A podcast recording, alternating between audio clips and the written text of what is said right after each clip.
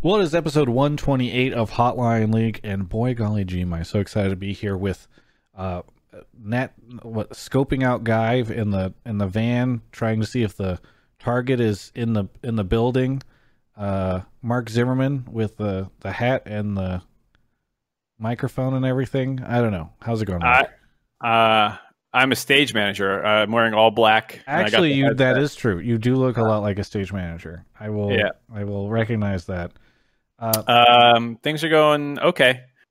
Uh, this week was a little bit better, I think, for the LCS. So there were still some problems. and we'll talk about uh, the broadcast too. I think maybe we do another couple calls in the beginning, just because. I mean, if someone if someone has a good call about the broadcast, I'll, I'll definitely still pull it. But uh, Shout out, by the way, to Draft Buff and Alienware, our sponsors for this episode.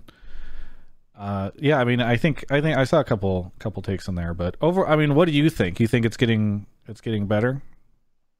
uh, Less technical issues, at least, right? there was one technical issue that I remember that we had that made me go feels bad, man. But I can't remember what it was. Oh, it was Kobe in the solo casting. Oh yeah, That made me feel real bad, man.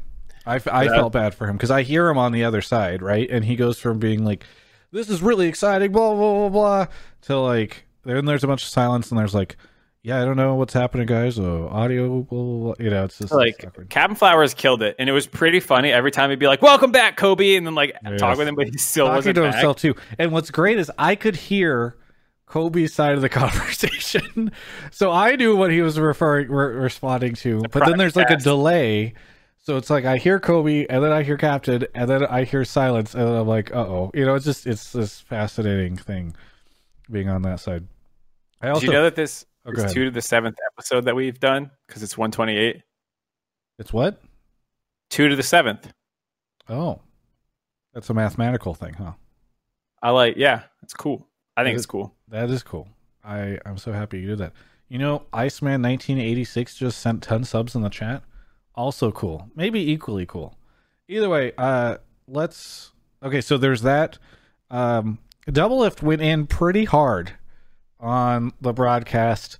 Perhaps a little over the line and calling out, you know, specific individuals in a a pretty big way. I don't know.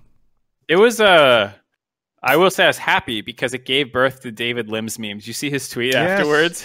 FlyQuest afterwards. So I mean, for those that missed it, Peter tweeted something like, eh, "It's crazy how someone could make every wrong decision possible and make the LCS so much worse to watch." And FlyQuest coach David Lim tweeted, "It's funny how somebody could make every worst decision possible, make TSM worse to watch."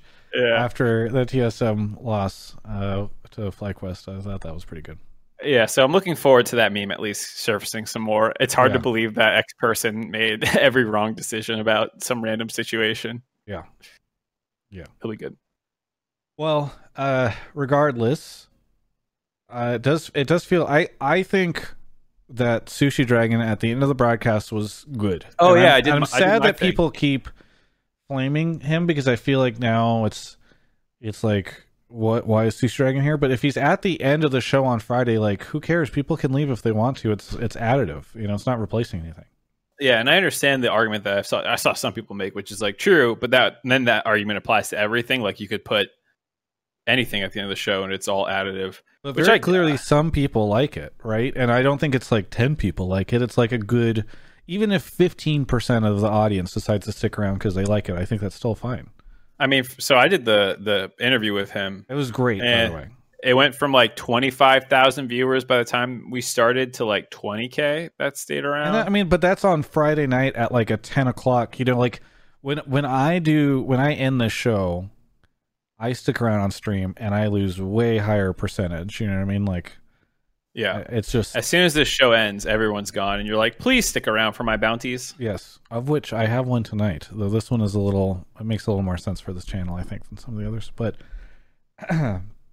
either way, um, no, I mean, I think the broadcast is getting better. I think uh, some of the the the fundamental and systemic issues with the broadcast are not going to get fixed from week one to week two, and those are a lot that I talked about. I did it an interview with Sjokz, by the way. If anybody wants to go watch that, where we talked a lot about how EU LCS went to uh, became the LEC broadcast and and became highly celebrated, and I think you know that a lot of people are flaming the LCS right now, and I think uh, you know the people who are under fire or feeling bad can look at the LEC and say like, oh, okay, you can actually end up having like a really celebrated broadcast in a very short time if you just you know fix some stuff or or work stuff around. So I don't, I don't know. God, there's a lot of takes already. You guys Really? are slamming me. Yeah. Yeah. Well, a lot of opinions, I guess. I so what on the broadcast or what? Oh no, no, I, I meant just like there's a lot of takes going on. It's taking me. A That's what I mean. Like takes. Uh, what are the takes about? uh, everything. There's just a lot of Prime takes. Okay. Well, I'm excited. Well, while Mark is doing that, uh, I want to shout out a couple people: Protoss Slayer, Late Night Arc, Popsuvich, and Iceman 1986. Uh, Iceman who gifted 10 subs, which is crazy. Um, oh, uh, we haven't talked about this in a while, but there's a, a whole bunch of sponsors now on the broadcast, and this was actually something where like I have multiple videos on across maybe my channel, the Yahoo Esports one and the GameSpot one, where I'm like, where are the sponsors for the LCS? And actually, it's insane how many sponsors are in the LCS. And I think Greeley talked to Washington Post and said that they expect to be break even uh, next next year or profitable maybe next year, uh, based off the trajectory that they're on. So Oh I think yeah, that's really cool. Um, yeah. I'm, I'm I- happy to see it. That's that's interesting because uh sorry, I got distracted from reading takes. Um I was in a call with some people just about like things that are going right in the LCS, you know? Um because there was a lot of, you know, negativity and so like you know, we were talking about some of that stuff and a lot of it wasn't public information and I'm definitely of the opinion that like we should celebrate our wins, you know? Yeah, uh, if we make a big deal, if if there's a big signing, if viewership is is popping off, you know. Um, and I think it's no surprise that you saw this week. Some I'm not saying I did this, so I'm just saying like I think uh, you know this week uh, two articles came out about profitability and viewership doing Yeah. better. Um, I forget if those were one or two, but like I do think you know when good things happen, we should be talking about them. Um, I Yeah. think it's super true. I mean, for a long time, the LCS hasn't been super transparent, but um, I think it's gotten better in the past couple of years, and I, I can always be more than Yeah. that. I um. oh, I'm planning on making a video uh, in related relation to the mixer stuff. Um, I think now is a good time to mention uh, that I'm thinking about doing, doing a video talking about the broadcast probably going exclusive in terms of the stream because I actually do think that it'll end up probably exclusively with Twitch or with YouTube next year, and I don't think many people are talking about that. I'm curious. I actually think it seems as though Riot is trying to push more traffic to YouTube based off of what people are saying, where it now defaults to YouTube uh, on the the watch page. I think drops, which I believe are coming in week three, is the rumor I've heard. I don't know if that's out there yet, but like getting more and more people to go to watch.lolesports.com rather than like twitch.tv or YouTube to watch, I think is is going to be big on them trying to push to an exclusive broadcast. So I think that's good. You got some uh, some stuff? uh, I have one just to get us started, but it's not the spiciest start. You okay with that? Uh, sure. Yeah, go for it. Off off mark goes. Wait. Oh, I've got. I don't have streamer mode on. Hang on. Let me fix that. Uh, otherwise, we're gonna hear those bonking noise from Discord. I love you, chat. Thank you for the sub. Really appreciate it. I see a lot of people hanging out in chat tonight. Thanks, everybody. We have a someone playing a league game here. Someone is in a League of Legends game right now. Yep. Yep. Is I that pulled him, didn't know, and now he was the first one I pulled. So here why we go. you shrunk the text on your Discord name? Uh, yeah, I kind of stole it from another streamer's like title, and I thought it was cool, so I just kept it. It's in my mother's heart. I think is what it is. Yeah. It's very anime. I feel like. Is that? You think that's what it is? Uh, no, I just took it from some random one. It was actually TSM Daquan. Okay. I don't know. He was he's a Fortnite Yeah. thing when I used to play yeah. Fortnite. All right. Well, whatever. Where are you calling from? Northern Virginia. Northern Virginia. What do you want to talk about? Um, so my take was that uh, A Hundred Thieves. Um, I'm a big fan of them. Um, but I feel like their arc is just going to be the same as spring was, where they have a really slow start and they start picking up steam towards the end of the season. And they get a really high placing in playoffs, and then I guess kind of choke, or they'll run into like a EG, a C9, and just get stomped. Why? And you, so I've- so they're now at over this weekend a one and three record. I think after Yeah. beating Immortals in that that last game, Immortals and Dig both zero four. So that win has I think uh maybe not an asterisk, but taking games off Yeah. Immortals or Dig right now seems to be pretty easy based off of the fact that four teams have done it. Yeah. Um, so what makes you feel like they're gonna you know quote unquote bounce back? Um, just because their upcoming schedule, I'm pretty sure is just gonna be easier. Like Dig is up next. They have, I believe TSM. I don't think we beat TSM, to be honest. They have but CLG this Saturday. Uh and then they have TSM on Sunday, so they don't have Dig, at least Oh, according okay. to Riot schedule. They have Dig and the next on Fourth of July. Oh, I'm- I okay. just realized Fourth of July has LCS on it.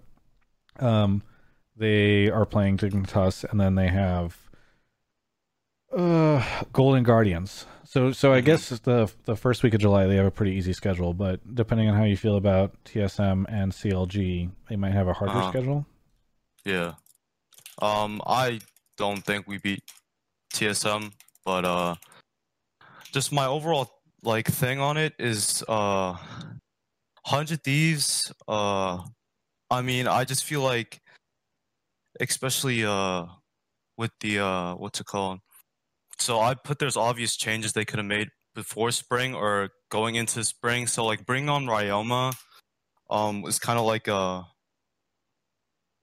It's uh. How distracted are you by this League of Legends game right now? Because I'm very distracted because it's kind of. What's more What's more important? How many times have you been on Hotline League, and how many league games have you played? Ugh, I've nev- never been on here. All right, I just finished. All right, so my take. I'm not. Ad, I'm not advocating What do you quitting mean you your just league finished? game. By the like way, you were in the final battle of the game. Yeah, I just destroyed the Nexus. All right, I'm focusing up again. I feel like you alt F everyone, forward. but- I did not mean Yeah, to yeah. guilt you into alt F four. That seems very coincidental. Yeah, maybe I did. It- all the If you alt Um, F forward, go back into that game right now. Yeah, yeah. Don't We don't It's fine. promote. finish your thought while you're at the loading screen and getting back in. No, I I got it. So, um, yeah, I just don't. I think the arc will stay the same, and I feel like, in my opinion, so when I was watching the heist uh, preseason, Papa Smithy kept, uh, he wants a strong mid jungle duo, and all, and when I see like the replies when we lose in games, I feel like those are the two main spots, and I guess including stunt where we are struggling, and I feel like there was an obvious domestic um, uh, pickup we could have got, which is Akaadian Damonte, that I feel like we could really push the mid jungle duo. And like honestly, like my take with Ryoma is he can't really play anything besides Orianna because everyone, all his other games on Azir and Zoe are all weak. Um, especially if he plays against Zoe, he's really weak. Um, and like you saw, even though it's against Immortals, but you can see a few games against TSM and other teams like FlyQuest and uh, Evil Geniuses last season. If we put him on Orianna, he can really facilitate the team. And Meteos, I feel like um, is I think personally kind of weak now, just because I feel like he's kind of stuck in a mindset. Like he, if you see his Twitter, he kind of rants a lot about how there's a lot of problems in jungle and he doesn't really like it. So I feel like So someone like you're just he's he's not in it. You think? uh yeah, well I don't think he's in it. I don't think he's a type of jungle that jungler that really likes to I wouldn't want to say adapt, but I feel like we he doesn't have a fresh mind or a fresh take on the meta all the time and I feel like he rather uh what's it called? complain than Okay, so Uh, so you don't you don't have faith in Meteos. Gotcha. All right. So it sounds like you don't have much faith in a lot of components of this team, but you Which still is- think that.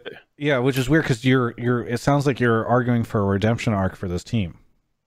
To, like Uh-huh. up to a degree. Like you think they're going to improve. They'll finish top half of the league because that's basically what they were last. I think they were second in regular season or something. they were third they finished third behind EG and Cloud9. Right, third third in regular season. Uh, which is pretty good, all things considered, based off how much you're talking down the team. Even if you do think they're going to bust her out in playoffs, that's still a pretty good turnaround. So, like, I feel like I'm having a, a like a tonal disconnect between your opinion of the players, which sounds very low, and a decently high regular season placing. Those are just like the things I feel like I could fix. Like just if you just take out Ryoma and Meteos and then you put in like a Cadian and a Damonte, I feel like they could have just because they don't play towards bot uh with uh Cody But, Sun. but with their current Stone. roster not being good, which is I think what you're saying, how do you why do you think they're going to finish Like, on the top yeah, what do you think is going to change in in their performance if you're if you're pessimistic about Meteos changing? Um, I, well, I don't think they're bad. I think they're, I feel like they're the type of team that ramps up, but I feel like they just choke in the playoffs, I guess, because Okay. I don't think they have enough experience. So, like, I think Ssumday and Meteos have experience to be in those situations, but the rest of the team not really. So they're still. skill as a team they're skill capped for playoffs. Yeah. Okay. Mark, Um, is I- it, do you see the same issues with the team that our caller does? Yeah, I think he's maybe a little bit more critical. Uh, like I think Cody, uh, he's went to Worlds three years on three different rosters. Mhm. Um, so he's, I think he totally has experience to succeed. Um, Meteos and Ssumday, like you said, Ryoma, he's hard to to pin down because I'm not really impressed by him, but he was okay by the end of the last split. I don't know if okay cuts it, especially if people are playing better. Like I don't know, Damonte seems like he's doing decently well. Jensen's playing a little bit better. I still think people are memeing him a lot for, for some of his games, and I understand it. But uh, you know, like I think I think some of the people that they finished above in the last split are going to do better. Um, Mhm. So I don't. I think you've kind of correctly identified the problems. I don't think they'll have quite as much of a Cinderella story, but I don't think I'm also quite as negative on on. I'm I'm I'm equally negative on some of the individuals. I'll say. Yeah, I'm gonna. I want to talk about some things I'm seeing in chat. Yeah, I'm sorry that I didn't like recognize Cody Sun's experience. Yeah, he went to Worlds, uh, what three years in a row? Mm-hmm. Yes. Yeah, so I'm sorry about that. And then yeah, Ryoma did go to MSI what 2018, 2019, but that was just like once, I'm pretty sure. Minor And region. he didn't. Yeah. Yeah. minor region though, and he didn't do that good. All right. Well, I'll I'll say this. I think they finished bot, bot half of the league. I don't think the redemption arc coming. I think you're right about some of the players' shortcomings. Um, Yeah. though not all of them. I, and I think Meteos is a little bit better. I think he can adapt and play different things. But I think uh, there's not much inherent synergy I'm seeing right now, and I'm I'm beginning to become more and more pessimistic. Well, I think the other Yeah. thing for me is the rest of the league, or a lot of the other teams, not all of them, have gotten a lot better, and I think that that's an issue for Hundred Thieves, right? Like, I think well, Golden CL- Guardians is CLG got better. three. Golden Guardians probably got better. Probably got better. Yeah, yeah. That's what CLG. Golden They're one and Guardians, three TL definitely, got better. Yeah. TSM up in the air still. So you're talking about, you know, almost half the league supposedly has gotten better. Um, Yeah. And then the two teams that got worse, Dig and Immortals, were already Yeah. below them and out of playoffs. So it didn't really matter. Exactly. I have I have them barely making playoffs, either seventh or eighth. I think they, of course, do better than Immortals and Dig. I still don't think CLG's that good, so I maybe have them switching in there or Golden Guardians. yeah, but seventh bottom. is sixth and seventh is still a far cry from third. Yeah. yeah, I feel like you've actually done a decent job pinpointing, but you just like the redemption arc part is where you lost me, and I think a lot of people. But I think overall, otherwise, you're not far off. Yeah, because I was in the middle of a league game. I'm sorry, Chad. I'm looking at them. They're calling me trash and saying they hang. Don't up. worry, I'm that's- really that's just bro. Twitch wasted chat. Yeah, time. that's just Twitch chat. No one should ever. Just as a pro tip, if you ever call into the show, do not look at Twitch chat while you do it. Mark and I struggle, but it's only the calluses that have built up over. I just almost a imagine decade. ev- every single person is is like this basement dwelling pizza face, and that's how I get by.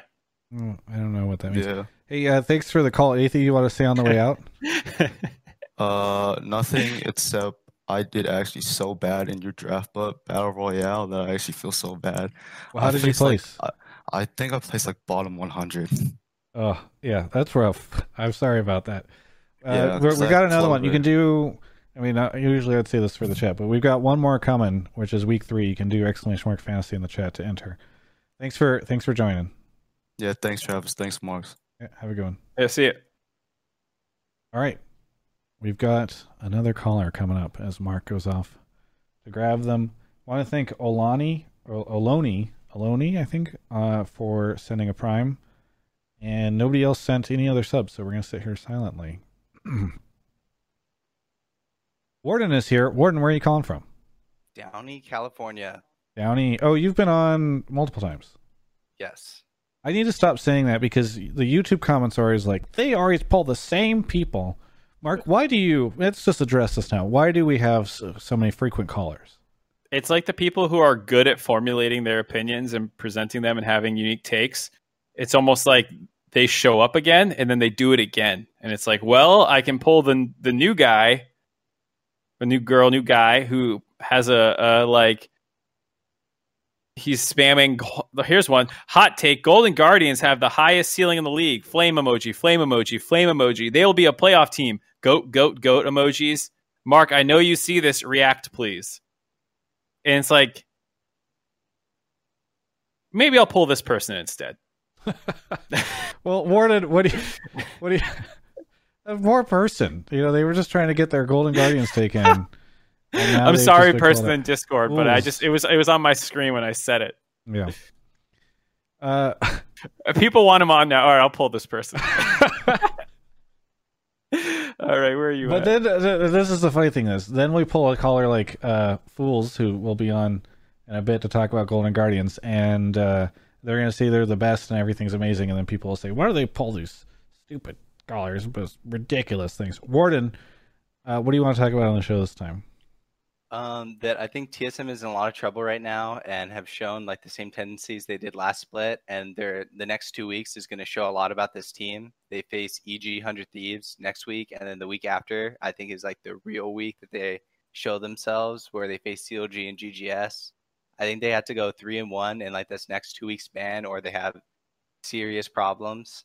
And I think one of the biggest problems that is potentially like fixable right now is Biofrost uh, he re- had a really bad game on Nautilus. I want to say on Sunday that he was like literally like one in eight or something ridiculous. Yeah, I'm looking at my draft buff because I think I drafted him and uh, I did not do well this week, and I think part of it was Biofrost.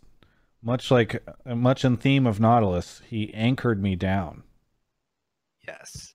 So I was I kind of looked into his stats, and in 2020 he's played Nautilus eight times and has two wins with a 1.5 KDA, and he's also played Rakan eight times with a 10.7 KDA in 2020. So right now he's kind of looking like a Rakan one trick. Is is he a Rakan one trick, Mark? I don't think so. I think um, they Kobbe included was really good with Xayah Rakan. Uh, and I think that they had a lot of their best games on Rakan. And TSM from last split struggled whenever they did something out of their their wheelhouse. I mean, even like their set win rate looks the same way. Bjergsen's win rate on anything that's not Syndra looks the same way. Every single one of those players had a stat like that where it's like their KDA's 15 on Syndra, but two on everything else. So I think that's a little nitpicky. Um, I think Biofrost has been I don't think he's been great, but I, I wouldn't say that's their biggest issue. I mean, their biggest issue is not everybody always tries to pick a single player, but I feel like TSM has never had. I mean, Spica look, stepped up a little bit this week. Otherwise, I feel like people would be able to criticize him a little bit more. Yeah, because I, th- I think when I look at their win, Spica looked really good, and then I look at their loss, and they had two magic damage. Volibear is actually mostly physical. I don't know why people I, I, saw people saying they had three and a half magic, including Nautilus. Volibear is mostly physical. Um, and but either way, they didn't have any consistent DP, uh, physical DPS against three tanks. You know, it was a, it was a pretty poopy draft when you look at what they're playing against. And like, I don't put that on the support player. Yeah, I don't think Biofrost is the biggest problem. I just think he's the easiest to fix because you have a guy in Treatz who's been sitting in academy for two years that seems LCS ready, and it's like if you have a clear if you have a problem, then you might as well try and fix it, even if just giving him scrim time. I know that Doublelift and Bjerg don't really like introducing new guys into scrims because they feel like it messes up the team environment in the long term. but if you have a problem, that might be a solution. Um, I think that the whole drafting and like overall like team environment of TSM has been a problem since I think even into like 2017 summer when Doublelift was still originally on the team, and it just hasn't been fixed. So I don't expect it to get fixed anytime soon. So I'm looking at other solutions. Mark, are you busy arguing with Twitch chat? Yeah, about Volibear damage percents. It's okay. I just I don't think that I can't imagine Doublelift being like it's week three, bring in Treatz like that. I just don't see that uh, happening at all. Yeah, I don't think yet. I was more saying like, let's say um, I laid out like the teams they face. Like EG losing to EG is pretty acceptable, but if they're losing to like a team like Hundred Thieves, GGS, or CLG, that's not really acceptable for TSM for the the standards. I see, because you were saying the the week four is really like the um, yeah. make it or break it week for them, and I I see what you mean. Like that's if they lose to those teams, then they They're in trouble. real real rough. It feels like a lot of teams have kind of make it or break it weeks weeks coming up. Who else? Uh, was it Golden Guardians or I need to look at the schedule again. I I, think I mean, Golden Guardians, I think had a rough start. So may, and now I think they're coming into Maybe they have the easier easy one path. coming Yeah. up. Uh oh, Hundred Thieves. That's who we were just talking about. They have a, a bit of a make or break week coming up. And uh no, Golden Guardians plays FlyQuest and Immortals. Like they can go one and one again, two and five, or two and f- two and I can't do math. Holy shit, two and four. two and four at that point. I don't know. It's starting to get make or breaky. I think Golden Guardians is better than the record though. Yeah, they Yeah. kind of entered two drafts with the the too hard to execute drafts for them with uh, quote comps. Yeah. Um. Either way, uh, back on to TSM. I think, I think Treatz is good. I've, I watched him a decent amount in the academy. I, I think he hopefully gets a shot sometime soon. Um, but I don't know how much of a fix he is for the problems TSM is having right now. And I would probably want to see them try to fix these as a team, given that Doublelift has just come back and it's only been, you know, two ish months together. I'd rather just try and see them tackle that, especially given that they should have pre built synergy and this kind of stuff and iron out their drafts um, before I look to, to replace a player. And, and like, you know, if they're not happy with Biofrost, I, I would maybe say, like, yeah, let's see Treatz in 2021, but I don't know if I want to mess up 2020. Or not mess up, but, you know, risk it on 2020. Sure. Um, very true. I mean, other than that, do we agree that this the next two weeks are the big weeks for TSM? Um, I would say so. Let me look I mean, at they their- probably lose to EG this coming weekend, right? Yes, they probably lose to EG. Then they play 100 Thieves, who looks pretty weak, So they probably beat them. So then they're three and three again. Right now they're in two and two. Yeah. and then next week they have, or two weeks from now, they have CLG uh, and Golden Guardians. So I would say two weeks from now is actually the one where it's like you should look to 2 0 Yeah, that weekend. That's what the Otherwise, you're going to be. saying. Yeah. Yeah. because they Yep. would be three and three if they're five and three uh, at week four. That's not a terrible record. Um, but if they are like four and four, It's also about like how you're winning and what you look like. Um, because what I said before is like this this TSM sadly looks similar to last splits TSM a little bit in terms of like hyper volatility based on draft. Like sometimes they shit stomp kids and you're like, oh my god, and then they'll look terrible because they drafted a bunch of stuff that doesn't really work together. Um, and that's how last split was. You know, they looked incredible, and then they would take uh, I don't know, Kayle top with Ornn mid or whatever that comp was that one time. And like they would have these really up and down drafts and they like hyper tunneled on Fiddle this week. It, it felt like where they're like, yes, we want to play Fiddle mid. We're going to play Fiddle mid. That's what we're doing. Oh, it was Maokai mid. That's right from last split. But they, they like seem like they practice things throughout the week and then decide they're going to play it no matter what. Yeah. Um, and that's a little bit too prescriptive. yeah, Well, there's what- definitely something going on behind the scenes that they need to fix. Yeah. That's- So those are the those are the issues I'd rather see ironed out a little bit more than uh, like bio replacement. What do you think, Mark? What do you think the chances are? We're we just finished week two. What do you think the chances are that TSM fixes their shit before uh, playoffs or like gets into to top three? What's When- the percent? 50-50. Either it happens or it doesn't. Oh, great! Thanks for that. I just it's like it's very interesting because I don't know if expectations were wrong. You know, like I think now those players would tell you, well, you know, we're we're just starting off. It's it's almost like it's spring for us where we've uh, forty percent of our rosters, but on the other hand, it's looking about the same as last split, and they. I, I feel like you don't want that, so it, it just it's very interesting to me. Yeah, they're, they're, I think they're. It's fair to say they're underperforming a little bit right now. Yeah. Uh, Warden, thanks so much for the call. Anything you want to say before we move on to the next caller? Uh, I just want to give a shout out to Alienware. Just got a new PC using your um, discount code, and I'm just waiting for it to get shipped. Fantastic. Which one did you get? I got the customized it. It's the Aurora R10. Nice. And Is that the I- I one with the AMD or the Intel?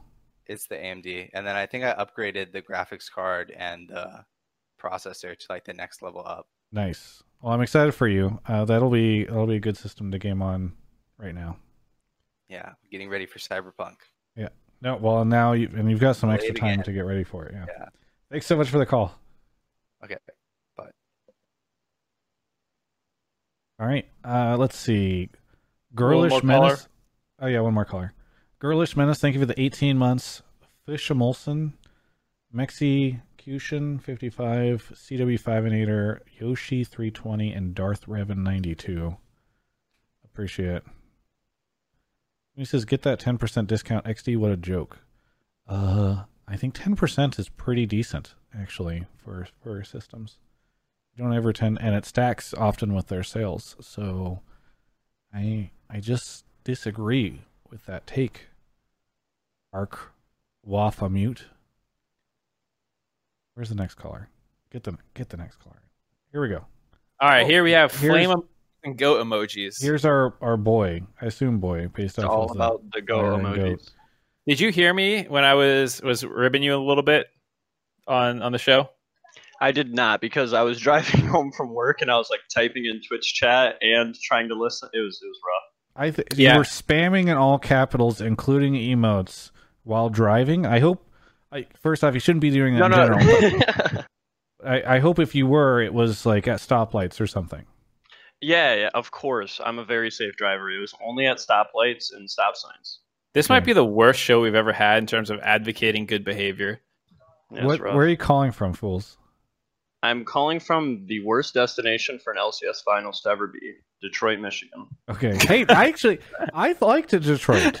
Don't lie. Don't lie. I, no, right, here- I was I- expectations were so low because people flamed Detroit a ton and make a bunch of fun that when I went there I was like, "Hey, this is actually a pretty nice place."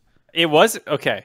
I didn't think it was like that bad. The only thing that bothered me was the steaming fucking manholes of garbage smell all over the city. Everywhere. Yeah. Everywhere. Everything and the else, kind of sucks, right? I, I don't know. I've I have pretty bad. low standards on food. We didn't do I don't think we did a hotline there. It was St. Louis that we did the hotline, right? Yeah, I think so. Yeah. Anyways, All right, what do you want to talk about on the show, fools? I know it's Golden Guardians, but why, why don't you elaborate? Okay, yeah. So I was I have never been a Golden Guardians fan in my entire life. And I was the last person in the world to expect that the Golden Guardians C9 game last week was going to be that actual like that entertaining. And I was also not a believer in the whole Damonte turning the team around. But after that game and going back and watching all of the Golden Guardians games, I actually think that this is like momentum steaming up, and they have a really easy schedule coming up. So I could see them going from a one and three team to possibly like a five and three team and going on like a four to five game win streak. And then hopefully, you know, using this kind of momentum to tunnel their way into playoffs. I mean, I think they usually make playoffs these days. It's just that once they get there, they don't perform.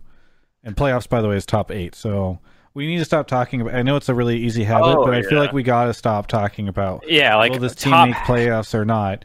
I think top half, bot It's- half is the easiest Yeah, way to yeah. talk about Yeah, it. I think that they're a top half team for sure.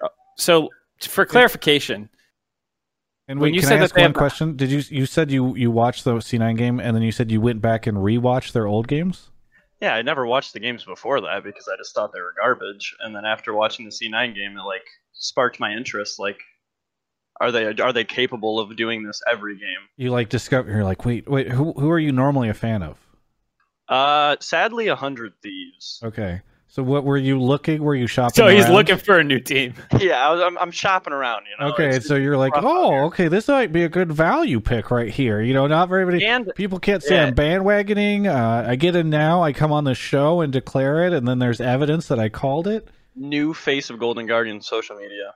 Okay. Um, but so just for clarification, your take was that they have the highest potential, right? Or the highest Yes, ceiling yes, yes, for sure, for sure. out of everyone in the league. Um, that's a little bold, but Wait, I what- was that what not was what- your? You were spamming goat emojis. yes. and you said I highest actually- ceiling. What what other ceiling were you talking about other than the league ceiling? Okay, I assume that when I talk about that, we're excluding Cloud Nine. And excluding Cloud Nine, I do think that they have the highest ceiling. In the Cloud Nine are on another level. you You're saying they're on the so- floor Exactly. above, So so, the know what- ceiling is. a- Yeah, a great way.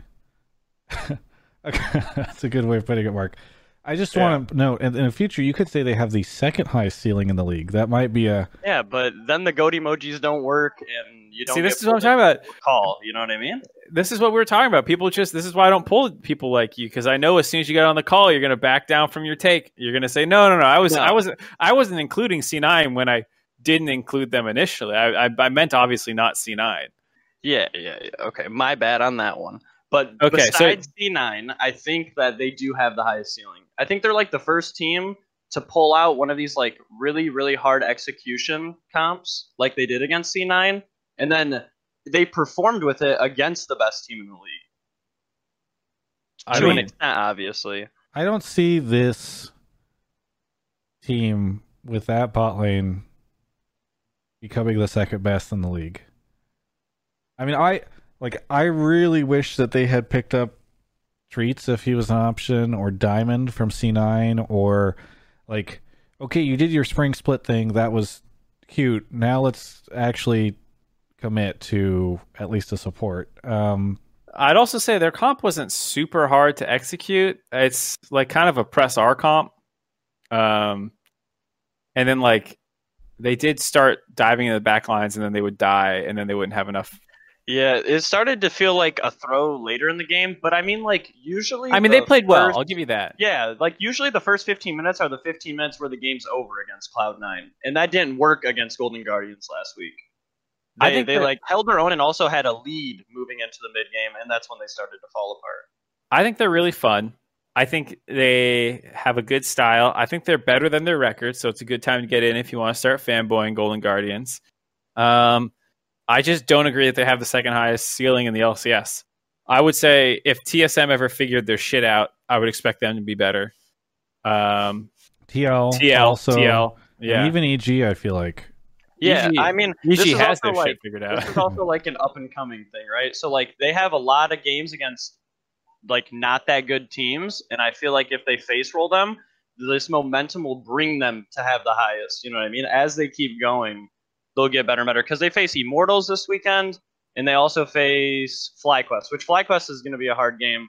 And I think if they can pull it off, then they're shooting for that top half of the bracket. Yeah, but this isn't like a bicycle race down a hill. Like momentum doesn't make you better than the teams. I, Patches Yeah, you- happen. you yeah, there, you get. I agree that you get a bit of a buff, right? Like you're you're on a win streak. You you the players start to feel confident. Like they People are happy. Yeah, Yeah, things- p- things are momentum's good. definitely a, a I don't thing. think it's like. And then Golden Guardians went on to destroy EG, uh, Team Liquid, and FlyQuest to cement themselves as the second best in the league, making all Huhi haters shut up. Finally, you know, it's just I don't, I don't see that. yeah. Okay, listen here, Huhi hater. Give it time.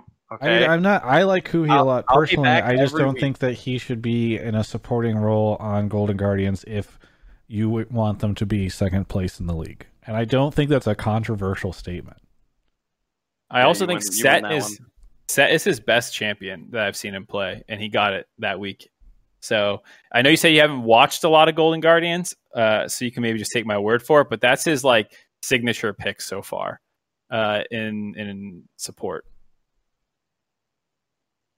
I like yeah, that because and it's against also with Varus being 100% pick ban, that being FBI's best champion, it's just Varus. kind of kind of not. I mean, yeah, Varus, my bad. It's okay. Again, Varus. You just said the same thing twice. think it's Varus. It's fine.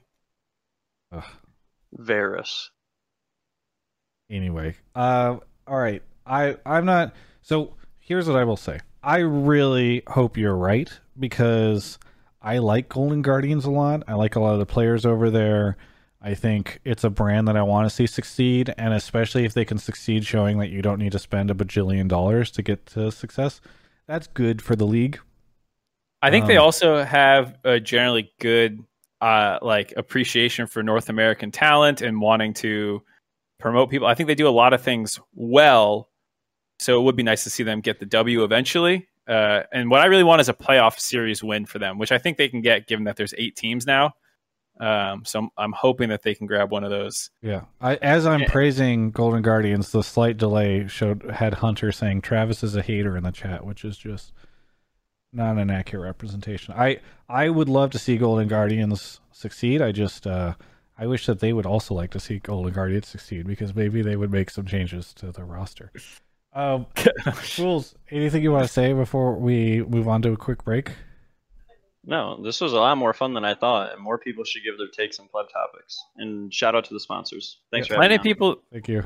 You're I, I, you can get rid this of them. guy this guy spams in all capitals and fire emojis and goats and was like, "Wow, this was not what I was expecting." Like, Yeah, uh, it's like on the show. People do spam in pleb topics, dude. You only got on this show because I got called out by Twitch chat.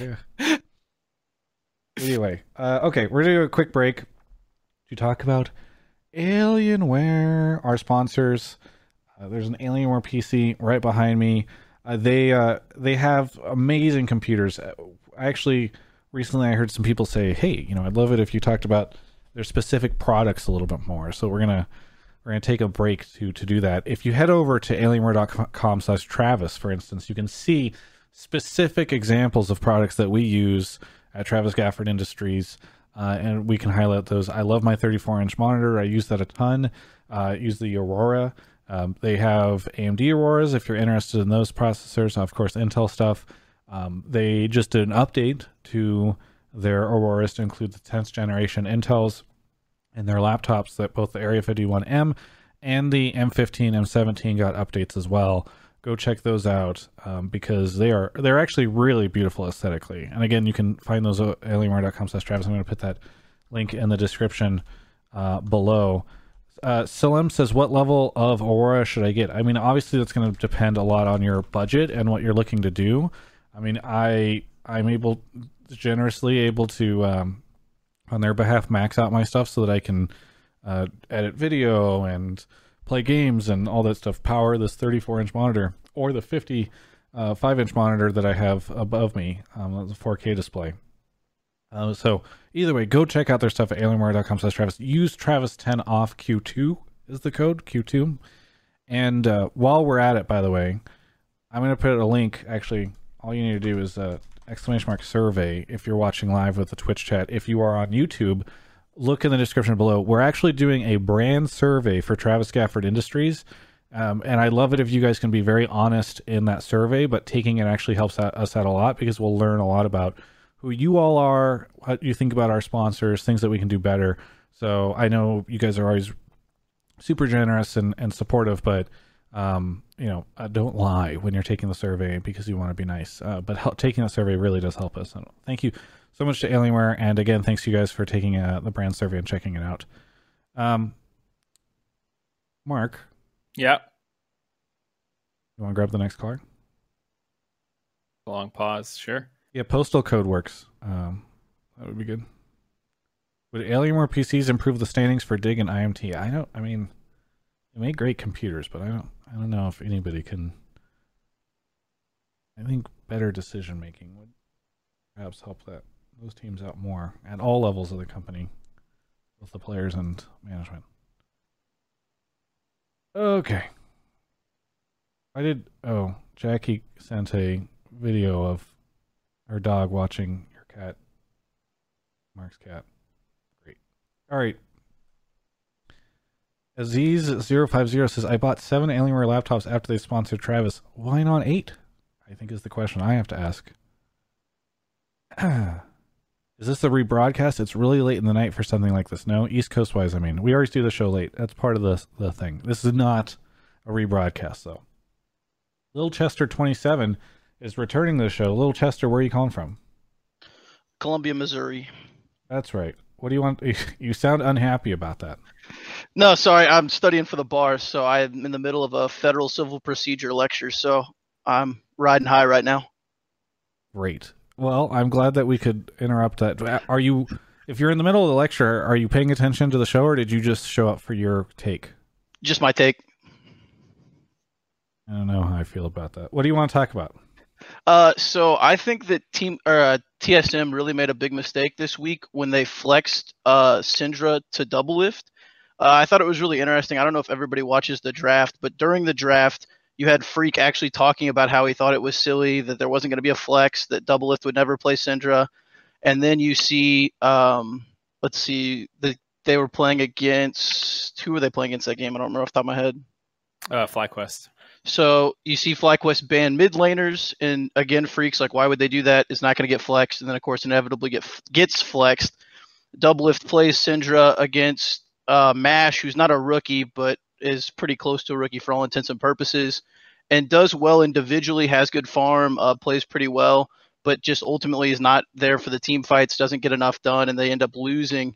And so I think by doing that, they kind of showed their hand early and gave away the fact that apparently Doublelift and the team can't play around Syndra bot very well. And so now it takes away the potential use of that flex option in future games, especially going down to like playoffs. Because if they're already using bans after Syndra's been picked on mid lane, it shows that they are at least afraid of it. But now I don't think teams are going to be nearly so scared.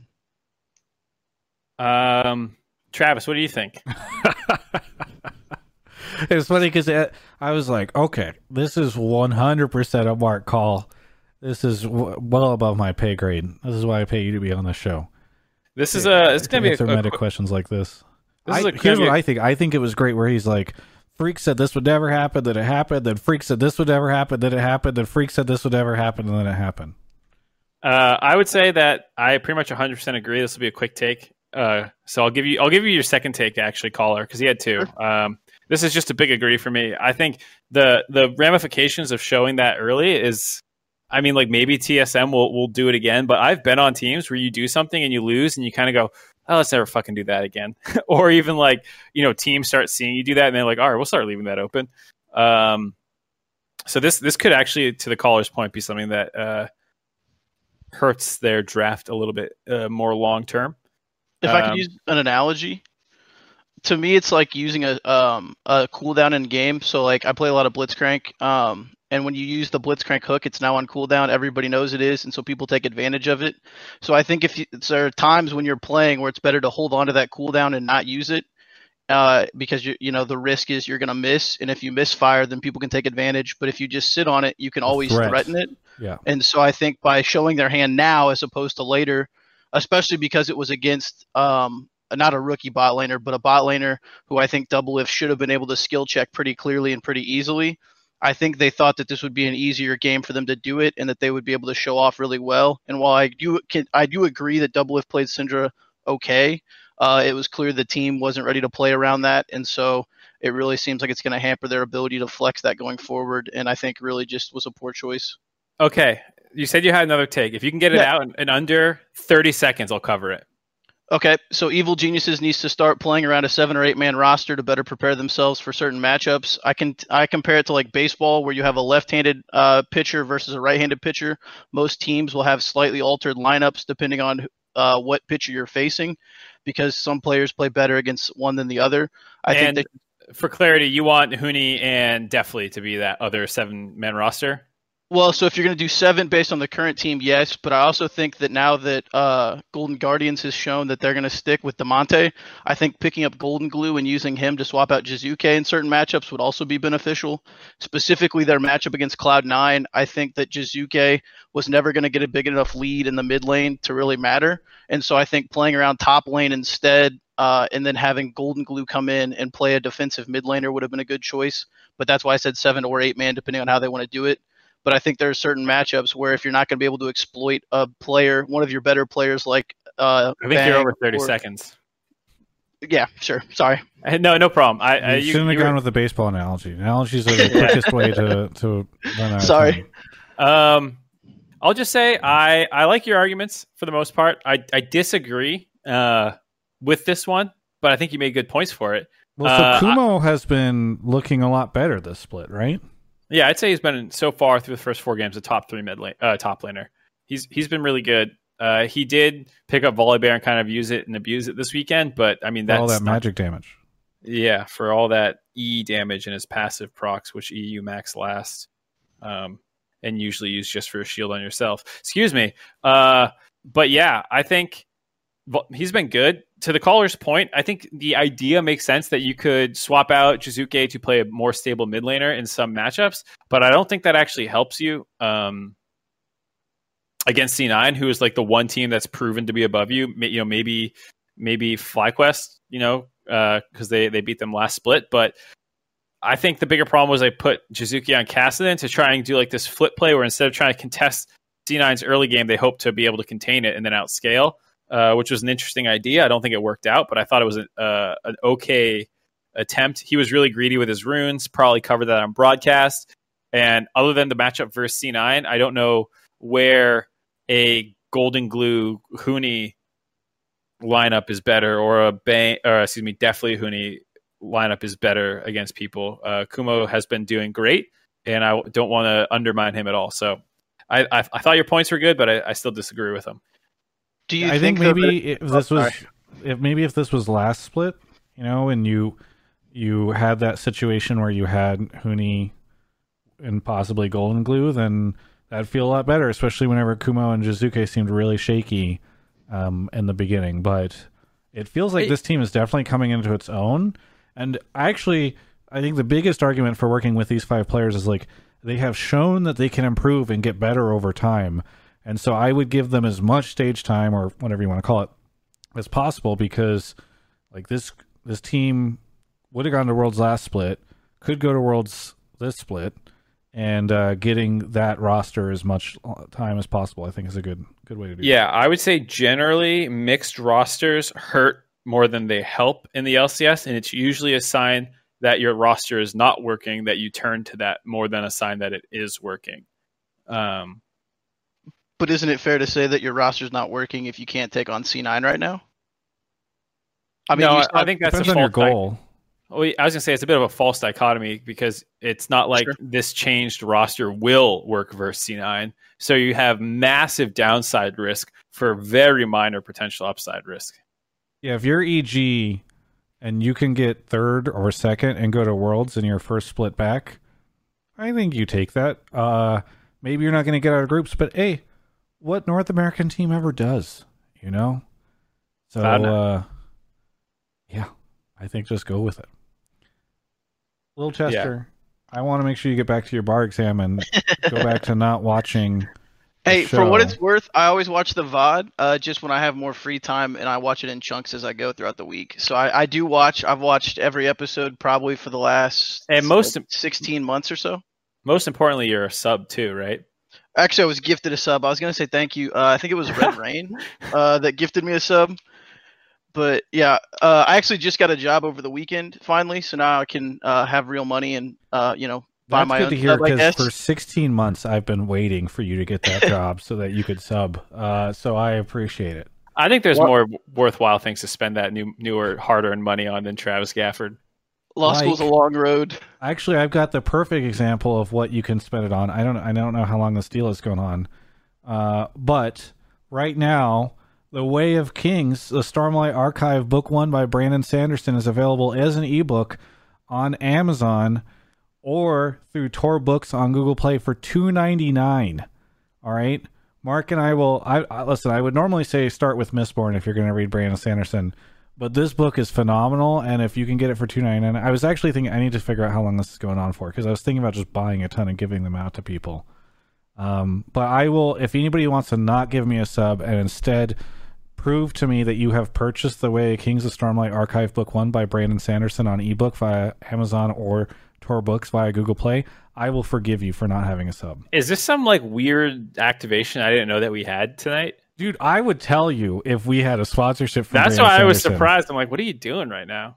I mean, wow, I you're surprised that I'm promoting a Brandon Sanderson book? No, I just meant like that was a really hard specific plug, like to the point that I'm like, does he have something on his second monitor right now? You know? I mean, I looked it up on because I saw it on Slick Deals today. I go to Slick Deals. I don't know if you've ever been there, but it's like Can we get to the next caller? Deals website. You, I talk about fantasy audiobooks, and you don't want to discuss that with me.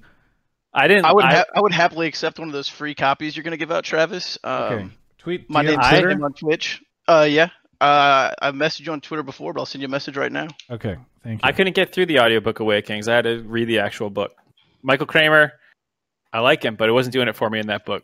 Actually, I'm gonna send you a message on Discord because I don't know if if people will try to scam me. Uh, that's Um, true. That's a good point. Wait, it's not. This is not a audiobook. It's ebook. Oh, I thought someone was saying audiobook deal. I mean, the audiobook is great, but this is three dollars for the ebook. All right, let's let's move this along, huh? Will Chester, thanks for the. Wait, did you have a shout out? No, I was going to shout out Red Rain. He gifted me the sub. I Ah, don't that's think he's here tonight, though. It looked like I was checking in the chat, but I didn't see him. Well, But hopefully I they really catch the appreciate VOD. that. Hopefully they catch the VOD. I mean, as someone who watches the VODs, I understand. What? Anyway, thanks. Thanks for having me on. All right. On to the next call. Somebody says books in 2020. You could read books in 2020. I think. I think you should know that. Um, can I read the ebook on the phone or on the iPhone, or do I need an e-phone? Asks Healer Healer. Great question. You could read it on the phone, iPhone. You don't need an e-phone. Thank you to uh, Rizzle Britch, Whistle Britches, Shiny Froky, Easy Moto, uh, Nidmo, Ferber2 for two years. And then Ferber2 gifted another five subs. Impulu is here. Impulu, where are you calling from? I am also calling from Northern Virginia. Like oh, wow. caller. Country Road. Take me home. It's right outside DC. what do you want to talk about on the. Oh, by the way, isn't it interesting that DC might become a state? I did not know that, Yeah. but uh, I don't think the Republicans will like it. Well, it, I think that they're going to vote it in the House, and then if the Democrats capture the Senate and the presidency, then they could potentially. Jesus, I thought this was a league talk show. What is this? Let's talk about Brandon Sanderson's second novel. No, uh, Impulu, what do you want to talk about on the show? I want to talk about yeah. I, I think the Riot should invest a lot, a lot more in marketing to fill in the void left by the traditional sports during this quarantine. Um, I think this is a once in a lifetime opportunity for esports to become mainstream. Wait, did you tweet this at me? I did not. Okay. Did you message it to me before this take? I have not. Okay, sorry, continue. Um, yeah, I think this is a once in a lifetime opportunity, and I just don't. I haven't seen much in terms of any kind of change in marketing activity from Riot, and I'm just. I'm, I'm wondering, is there? I don't. I, I'm sure they don't hide. They don't publish their marketing numbers or marketing dollar numbers, but I don't know if you all have a perspective on where they're spending their money or if they have plans to to invest more in that side. Well, I wish Mark was here, um, but he's decided to leave, and instead his creature is just slowly becoming visible as this chair turns away. Anyway, um, all right, Mark, Mark, Mark. Hello, Mark. Okay, so the take. Wait, I can't hear you now. Did you mute yourself? Yeah, I did, but I totally disagree. I know the take. Okay, I I half disagree. If I'm being I, I kind of full disagree. Okay, so your take is that they should market to capture sports fans. Yes. I don't think that sports fans are going to watch LCS. I think, well, why do you not think so? Because I think that there are a lot of elements to esports that are just the same as traditional sports. And I mean, like my roommates, my friends are literally just watching NBA players play like Mario Kart right now.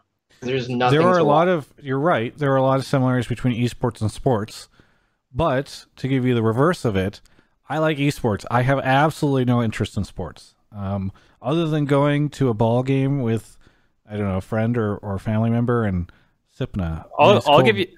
Beer while eating a hot dog and cheering whenever something interesting happens on the We're gonna screen. get into into the nitty gritty here, but I'll, I'll do it anyways.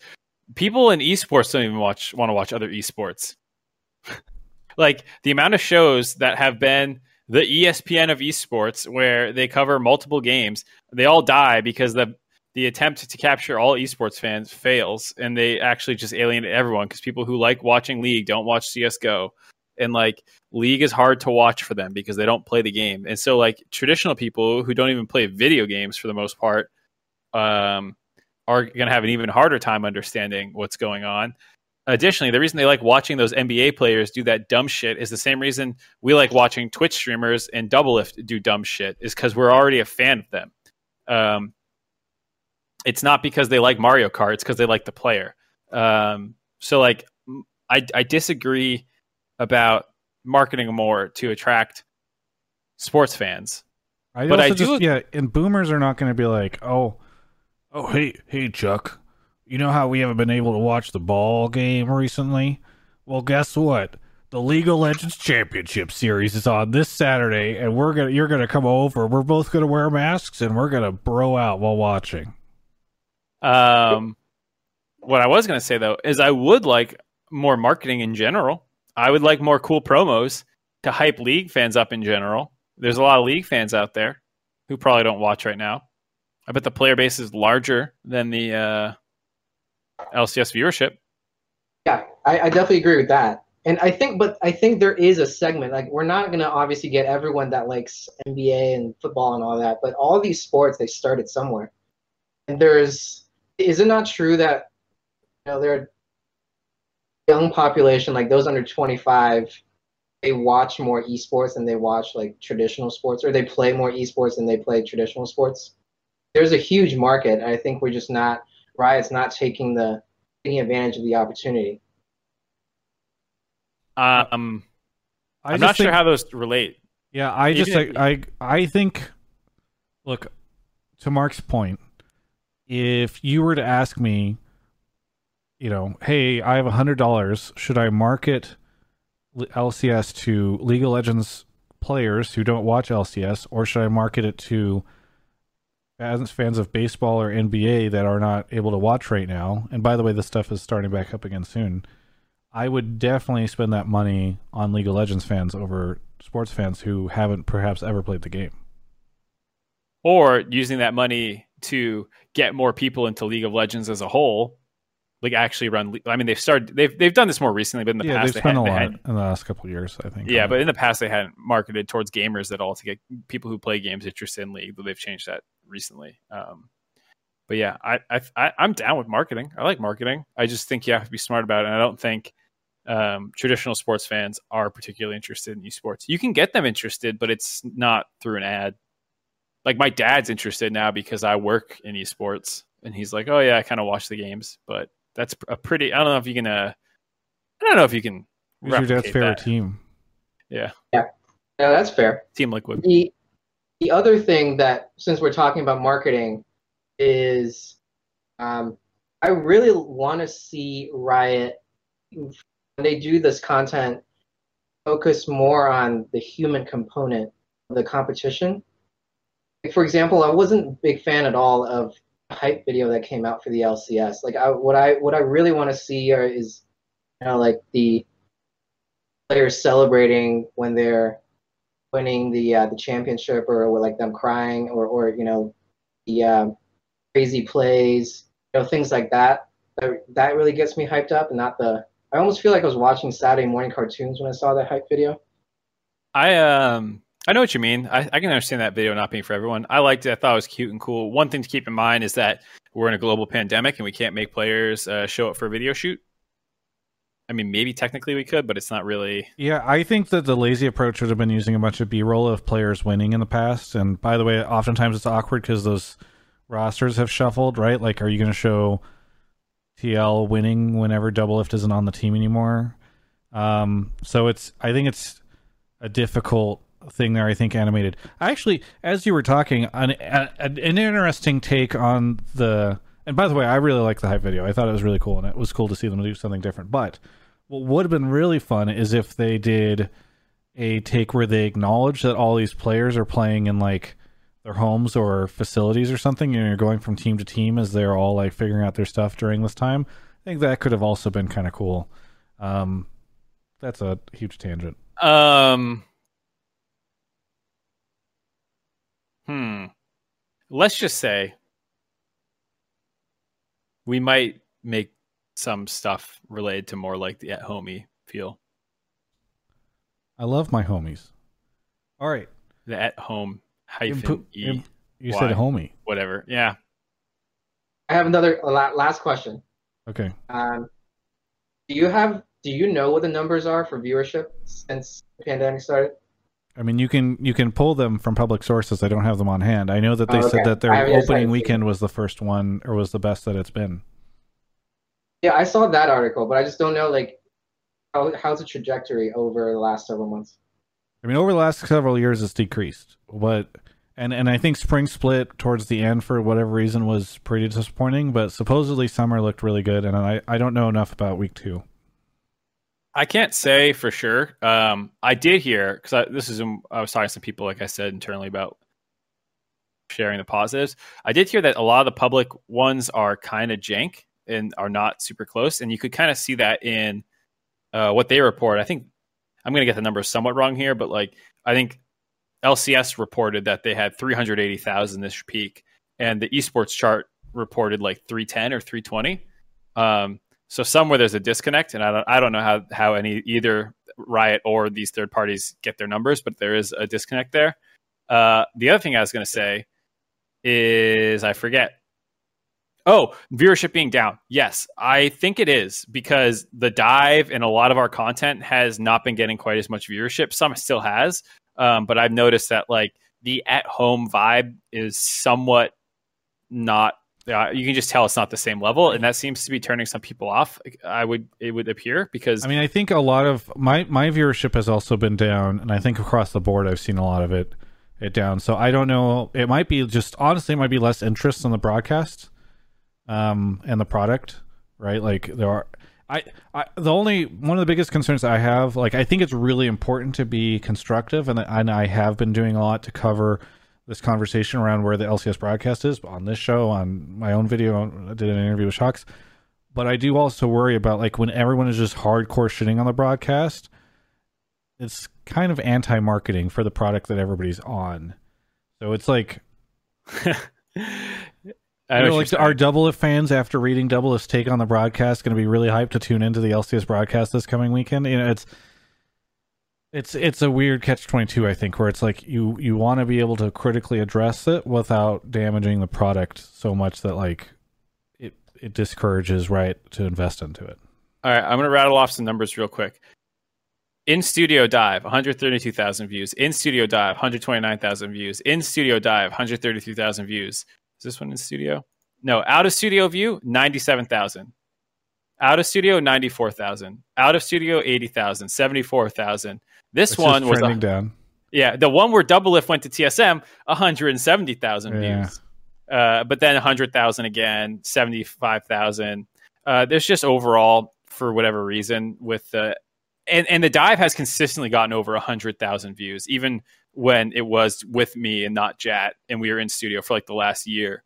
Um, it's It's always important been to note that they don't live stream that show because they're cowards and they edit it, unlike this show. So when you compare the dive viewership, it looks like it's way higher, but you have to remember they don't have a live component like Hotline League because they're cowards. So it's just important whenever you're looking at the VOD viewership for both these products, you know?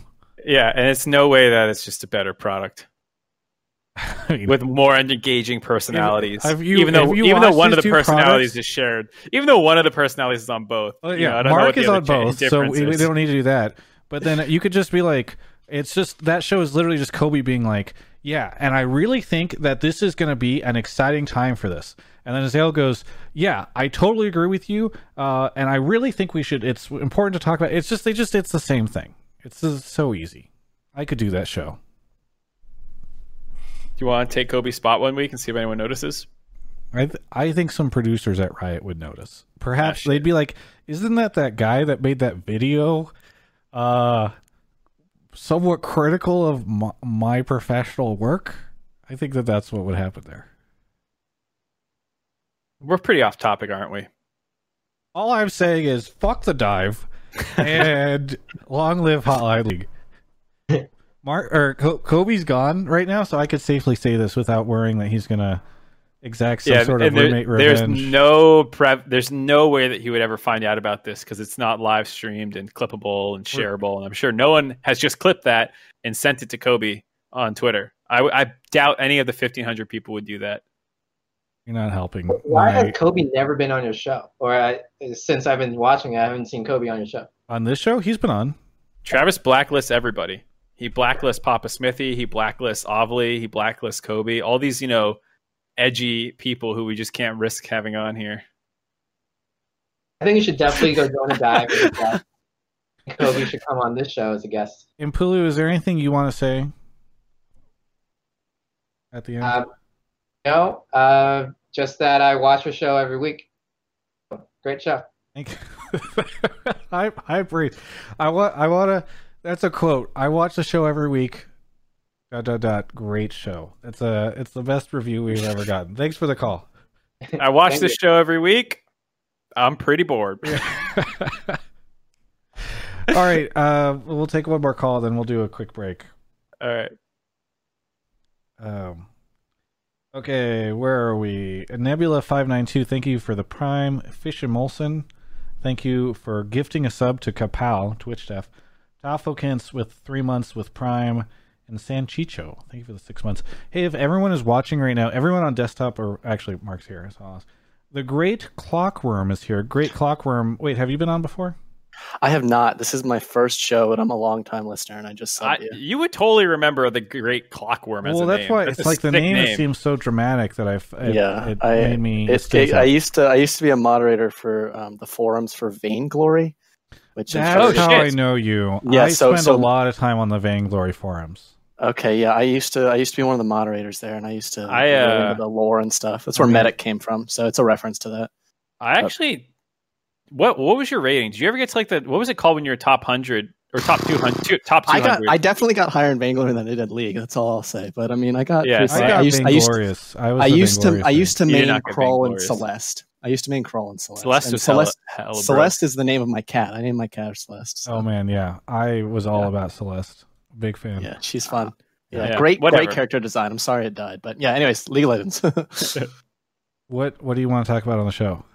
um, yeah, I wanted to talk about um, how I think that the top four teams in the league, which I think uncontroversially are Cloud9, Evil Geniuses, FlyQuest, and Team Liquid right now.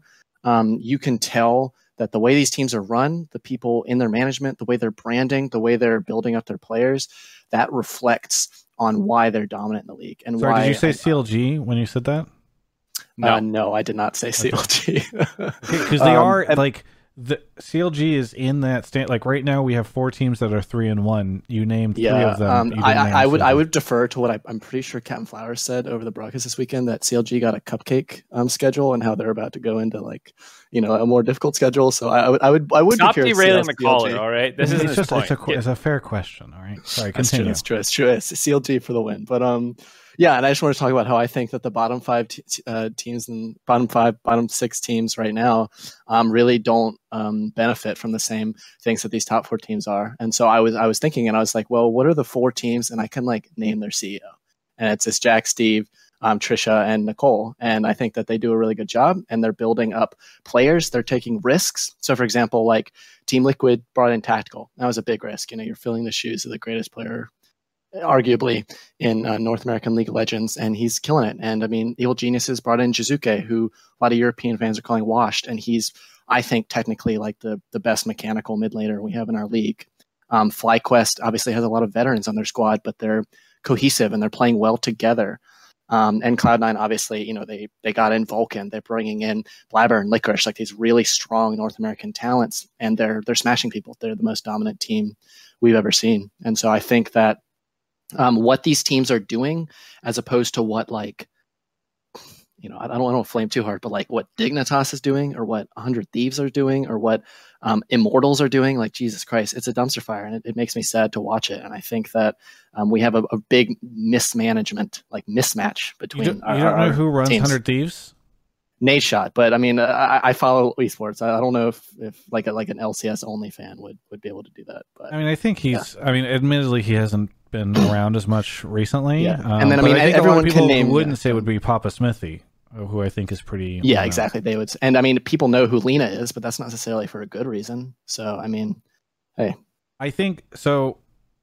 Uh, you're kind of making two different points, right? Which is yeah, yeah, it's a little teams broad, are yeah. making good decisions with their roster, Mhm. um, and also you know who the people are that are running these teams. But I don't really see how these two things are linked, right? Like, I'm I'm saying that like when I when I hear about like what C9 is, like I saw Jack was in the chat, and I just want to like commend what he's doing, what Reaper's doing, what all the people oh, they're doing. right, Like he doesn't need like uh, I'm a C9 fan, so you know, oblige me a little bit. But um, I, I think that um, you know, like I, I hear these things like they. I, I think we you've talked about this on the show with some callers. Like they get up early and they exercise. I mean, they they they like read and things like that. I mean, the what Evil Genius is doing. Evil Genius has had a really rough start, I would say, in Spring Split. You know, like Bang obviously seemed like he was very dissatisfied.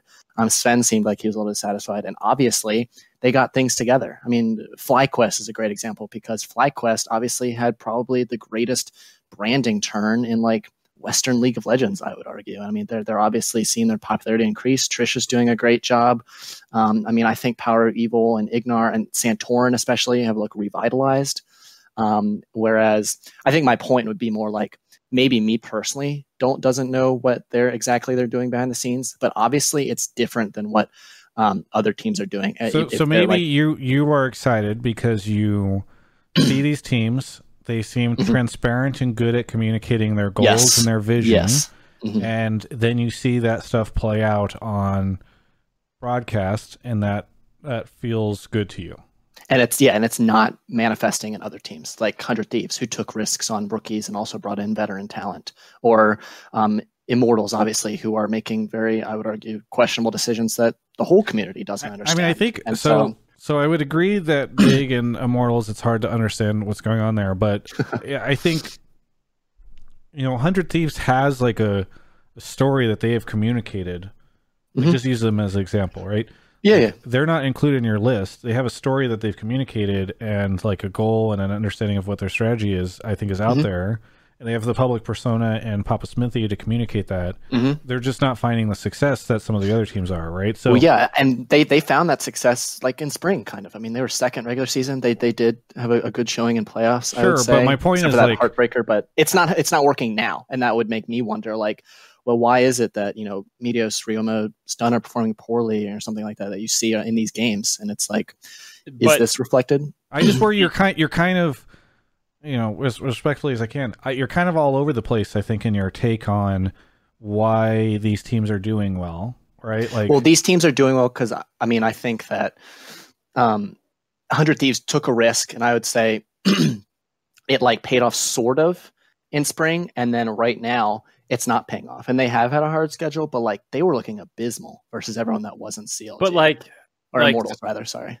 so what I'd say is like it feels like you're saying the teams that are doing well are doing well and the teams that are doing bad are doing bad. And that's not really analysis of anything. That's just stating I mean, it. And I like would say that the the four teams I referred to, you, I, I feel like it's not just the quality of the players they bring, because like you know, no one would deny that, um, like you know, Jiizuke or, or Blabber or, or Power Vivo are like just great players of good caliber. It's like what these teams are doing with like their branding and like taking risks, and these risks worked, and then they're making another one, like when they brought in Solo, or like I think Kubo has looked revitalized since they put you know Huni on his back. So I mean, I think that the bottom teams took risks and they didn't work, or they're not taking risks and it's just still not working.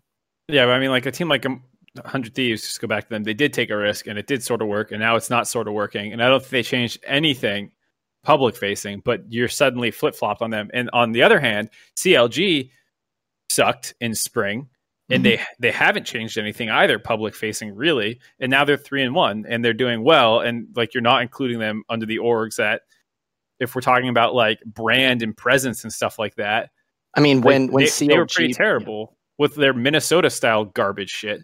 And, I they- mean, and, like i still don't know what they're what's their what's what's clg pushing for me you know? Like I still couldn't tell you. And I watched Yeah. Immortals and like they were like I don't think much changed from spring to summer in terms of these teams doing anything different. I mean, I well, I mean, if if we want to use CLG as an example, like who has CLG played, and then who have they lost to? And they got perfect gamed by a top team when they lost to, and they they beat Immortals, Golden Guardians. They have more wins already. They have the same amount of wins this split than they had last split. Um, I, I would I would say personally, I'm not optimistic on them though, because they they played they played one good team or like you know consistent top tier team, and they got like very infamously like rolled. Sorry, in a single sentence, can you help me out? Because I'm actually I don't even know Mm-hmm. really what we're talking about anymore. Yeah, In, in a I'm so single confused. sentence, Yeah. can you provide me with your take? Yeah, my take is is that the f- four top teams, at least how I perceive, and I doubt that there would be much arguments. Cloud Nine, Evil Geniuses, FlyQuest, and Team Liquid.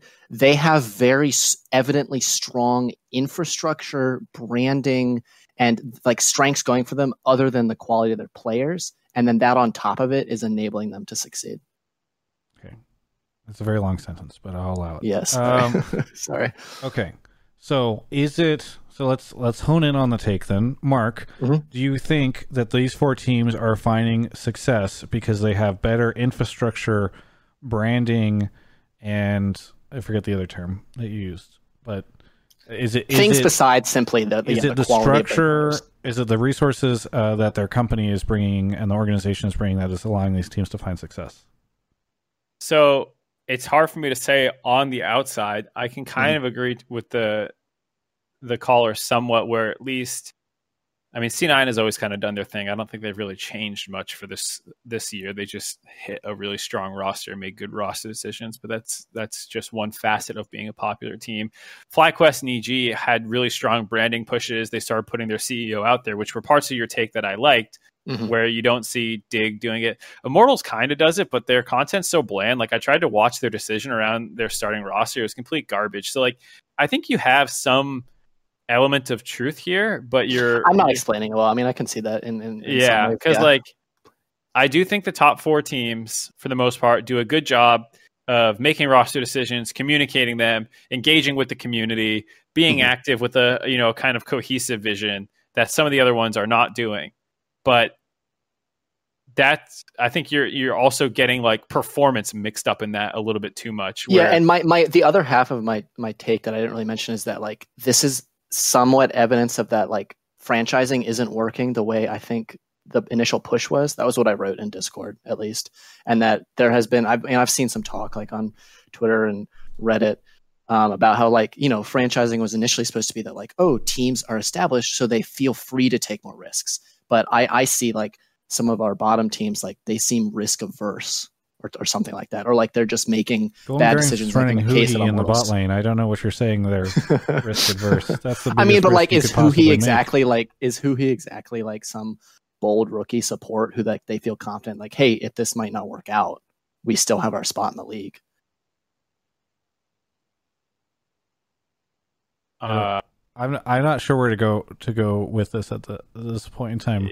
uh, how about this, Travis? Do you like franchising or not? I like franchising. I had a tweet that popped off the first week after CLG got perfected, where I said CLG makes a good argument for relegation, That is true. Eh, and I had to walk it back this past weekend after they're now three and one. Um, but I I like franchising.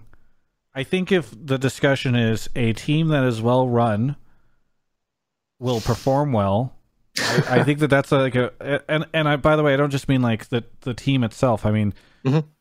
you know, I, I would say C9, EG, TL, now more FlyQuest. Like these teams are very clearly well run across the board, and it it does not surprise me that they are doing well. Whereas like Immortals and Dignitas, I think.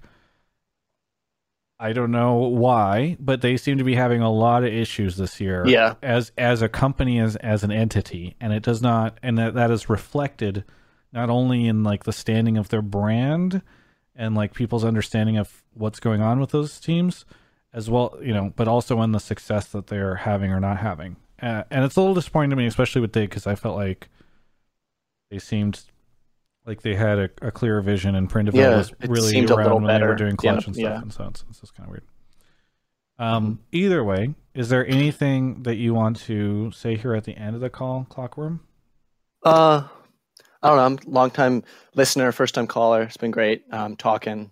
If I'm sorry if it was a little confusing. No, no, um, it's fine. It's fine. I think. Look, I think you came. It's a big with like topic. yeah, it's a it's a it is like a broader big topic, topic and it's difficult. And the situation, I think, my only feedback for you would be like, you, you need the thesis statement for your essay, um, and I think that that's that's where that would help us a, a little bit next time. But either way, hope you come back on the show, Cl- Clockworm, and I really appreciate you Yep. calling in. Buff Tahm Kench. That's all I gotta say. Have a good one. I'm a Tahm Kench man. I could. Bye. See ya. All right. You okay, Mark? sometimes you see a take and like it's interesting and you're hoping there's like you know it's like the tip of the iceberg and then you find out it's just like a, a little piece of ice I mean, I You think I think there there was a big take there. It was just difficult, I think, for it to get to get. conveyed. yeah because like he like he said his take included like talking about franchising so i was like ooh this is gonna be Yeah. and then we didn't even talk about franchising for the first like five ten minutes of it i was like oh, okay." well, look, oh well we'll find out how this next one goes And and you know what, Mark? Oh, wait, Mark, Mark, we have a break. We have Do a you break. for it No, I don't need you for it, but I just I just wanted to make sure you didn't bust in. i was about to bust in so thank you Okay, yeah. Uh, hello everyone, and welcome to the second part of the show where I throw up the draft buff icon. There we go, and we talk about draft buff. So draft buff is an amazing fantasy app that is completely free, does not require you to pay any money to compete in it. And right now you can do exclamation mark fantasy to join up in our draft royale for week three. I'm going to join it right now on stream because I uh, actually no, I'm not going to fill, finish filling out the league. I'd be too distracted. But uh, we've been doing this for the past two weeks. Last week I finished 893rd out of 1764, which was a little rough. Um, but they do they do these draft royales, which are you know for the weekend, um, and you can join up and do that. They also do leagues where if you want to with some friends or some people that you meet through the app, uh, draft a team that will transcend the entire season or split. Uh, then you can do that as well. It's been fantastic working with them, and uh, it's been really cool to see so many of you guys sign up. In fact, in the in the brand survey, I've noticed a lot of people have been saying uh, that they've been enjoying Draft Buff or they want to work more uh, with them. So I just want to give a big shout out to them. If you're watching the YouTube video, link is in the description to join up with this week's Draft Royale. That's helpful for us. Uh, go check them out. You can use Travis Gafford is the referral code. That'll get you some uh, bananas, which you can use to to get a cosmetic item in the game uh, or in the app. Either way, thanks so much to Draft Buff for sponsoring the show. It's been a pleasure working with them, and uh, unfortunately, this is this is our last show because we were doing a big push for the start of of the split with them. But uh, I think they they really liked working with me, and a lot of that I think is because of the love they saw from you guys. Uh, hopefully, we'll get to, to work with them some more, maybe around Worlds or playoffs or something. But either way, thanks so much, Draft Buff, for sponsoring. They've been great to work with. Uh, Jack says he's in Draft Buff, so that's I, great. I love I love anything that lets me prove I'm better than Travis, and I was able to do that uh, with Draft Buff, so it's That's- it's dope. True. All right. Anyway, uh, grab the next caller. Raz and Jack both shouting out draft buff. Raz, you should draft. You could probably draft the whole Golden Guardians team and have a ton of money left over. You should do that. Um, yeah, draft buff. By the way, hangs out in Twitch chat during these shows. So if you guys have any questions about them or what they do, you should definitely ask them, talk to them in the chat. Uh, really appreciate them doing that. Don't worry, Travis. Just do a math competition. You'll do better than Mark. That's true. He did struggle with that earlier. Um, wait. Oh, Jack is You under the 580. bridge, dude. Hello, Free Boujou. Free Boujou, where are you calling from? I'm calling from Grenada. Well, actually Trinidad, currently. What just happened? Yeah. Did you just move you around? s- Wait, What? what? happened to our Discord? Does it look whack to you? No, Discord looks completely normal to me. What Sorry, button Free did I click Boujou. on my Discord? Mark is having sort of. I don't know what just problem. happened. it just looks terrible all of a sudden. So either way, sorry, you're calling from Trinidad. That's awesome. Sorry, yeah, sorry. Well, this is our first time getting a caller, I think, from Trinidad. What's it like in Trinidad? Um, well, the Sahara dust is kind of blowing over the island right now, so the visibility is super poor. I heard really- about that. That's crazy. Yeah, Has this Pretty hard. happened before? Is this a thing? yeah, it's a thing. It happens kind of all the time. To be honest, it's not even a big thing anymore. At least not to me. I mean, it, it's gotten more coverage, I feel like, than it normally does. Mark, do you know about this? Dust from the Saharan desert travels across the entire ocean and goes into the Caribbean.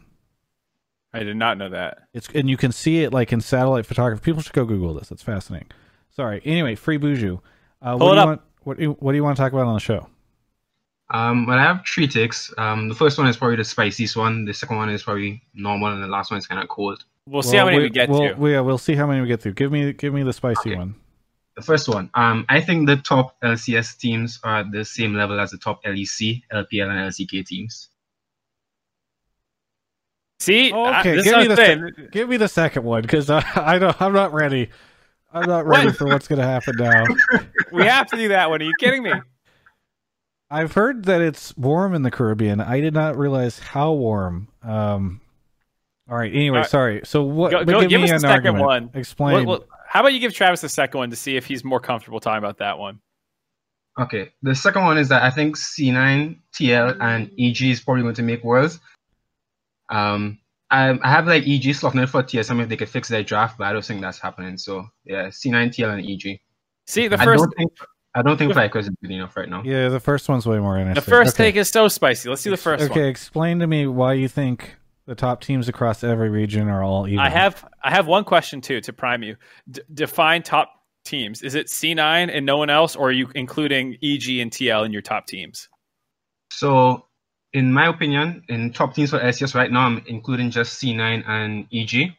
Okay. Um, I think TL could be there, but they're looking shaky sometimes. So I'm not. We sure. think FlyQuest is worse than EG.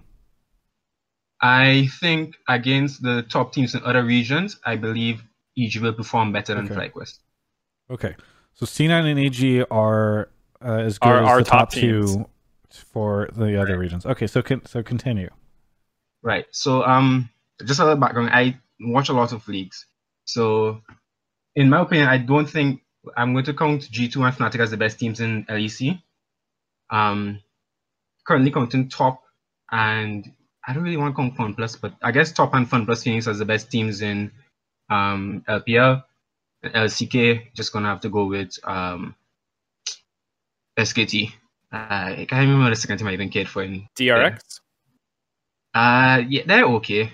Yeah, yeah, yeah. I guess so. I guess so. So, in my humble opinion, right, I've been looking at a couple of the ga- um games, even from last season, and I really don't think they look that good. All the criticisms I tend to see of NA teams, which is that we have poor macro and then there's weird um drafts. I see the same issues in the LCK, so they don't look very good to me. And you you can say maybe the LEC and the LPL are better, but I've also seen some very, very, very poor um, LPL games. I've seen top esports win games that they 100% should have lost, where the teams just have a lead and they just throw it away, fighting when they don't need to fight, or someone is split pushing in a lane by themselves while the entire team is trying to fight at um, the Drake. And, and in the LEC, it's more G2 does, looks a little bit inconsistent right now. It could be just because they were swapped again. And Fnatic looks like they're still trying to find that, that thing that makes Rekkles pop off. So that's my opinion on it. So I'm so All right. So I don't. I am not. I don't watch enough of the other leagues to to know. Um, although I've watched a lot of international League of Legends over the years. I, I, I should point out, just, I don't want to cut you off, but I should point out that um, I'm not biased in it because I'm not American. I don't really have any thing for America. I don't even like the NA server. I don't play League of Legends on the NA server, so I'm really biased in it. I actually think LEC is probably the best league in the world, but but I don't think their teams are way better than the LE um than LCS. Like I think everyone else makes it seem. What what uh, Listen, server do you I- play on? I don't tell anyone this. but I play on LAN. What are we not supposed to tell someone that? I don't know. I don't know what the, Well- all the So I think according to the Riot official like region selection, I'm supposed to play on NA, but the ping is like seven times the ping on LAN for me. So Okay. All I- right, do you well- you know we're broadcasting live to? no one. Just don't ask for his, his summoner name. Okay. Sorry. Continue. All right. So, uh, Travis, are you gonna say something first? Oh, I was just gonna say I, I, I'm hoping Papa Smithy and Raz uh, share. I, Raz was saying I love this guy, but I'd love it if in Twitch chat and we, we can read it out. Um, they if they have any opinions on on this take. But Mark, go ahead. All right. So first off, I love the caller. I love the optimism. I like the points that you're making. you know, I wish I could be as optimistic. I just can't be. There's too much, too many times I've been optimistic and hurt before. How long have you been watching? Because I've- you you watch a lot, but how long have you been watching? I've started watching since I want to say spring 2018. Was it? Okay, so you, so you're relatively new to the heartbreak, and 2018 was like 2018, 2019 was some of our best years. So you've Yes. actually been to some of the high points in North America. Let me tell you, it's not always. It's a lot of 2019 worlds. We've had a lot of those ones before. Um, Yeah. So on that point, I think um, some of the things you're noticing about the other regions, I, I don't, I don't think you're wrong. I, like a lot of people talk about LPL having some of the less setup than some other regions, whereas LCK is very setup focused. Um, LEC can be a little bit more, you know, depending on the team you're watching. Like Origen's a lot more than say G2. Um, G2 in some of their interviews, Jankos was talking about how like they're not trying to peak right now, and I think it's a very understandable position for a team that will have long splits because they're always doing well, and they don't want to turbo grind right now. They'll do it later. So like there is probably a lower level of play you're seeing out of them early in the season.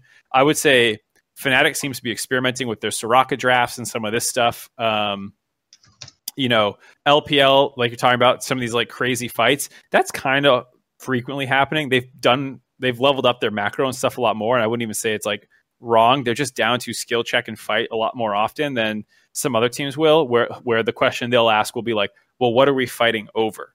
I, I think that's a question that's asked a lot less in, in the LPL and stuff. Um, and it's just their play style. And I don't think it's inherently wrong if you can win those you know random fights you're just getting gold right and i think that's kind of their mindset for a lot of that stuff is they want to take fights um so i think you've done a good job of noticing these differences and depending on the skill level these lpl fights that are kind of dumb and over nothing th- that's still true but those players are executing them way better than north american players would in a similar situation um so I hear you. I I want you to be right. I just don't believe it. I just don't believe North America's at the same level. I think C9 is really good. I think that they can go toe to toe with most of the other regions. Um, some of the top teams from like China and LEC would give them a really good run for their money and probably beat C9. But I think you know against some of the tier two ish teams from other regions, C9 would do fine. Um, but yeah, it's a spicy take. I got to give you that. Raz in, in chat says C9 can contest internationally for sure, but that's where it ends. So I, yeah. I, I think slight counterpoint is, and take this with a grain of salt because I'm not the best or the most mechanically skilled player in the world.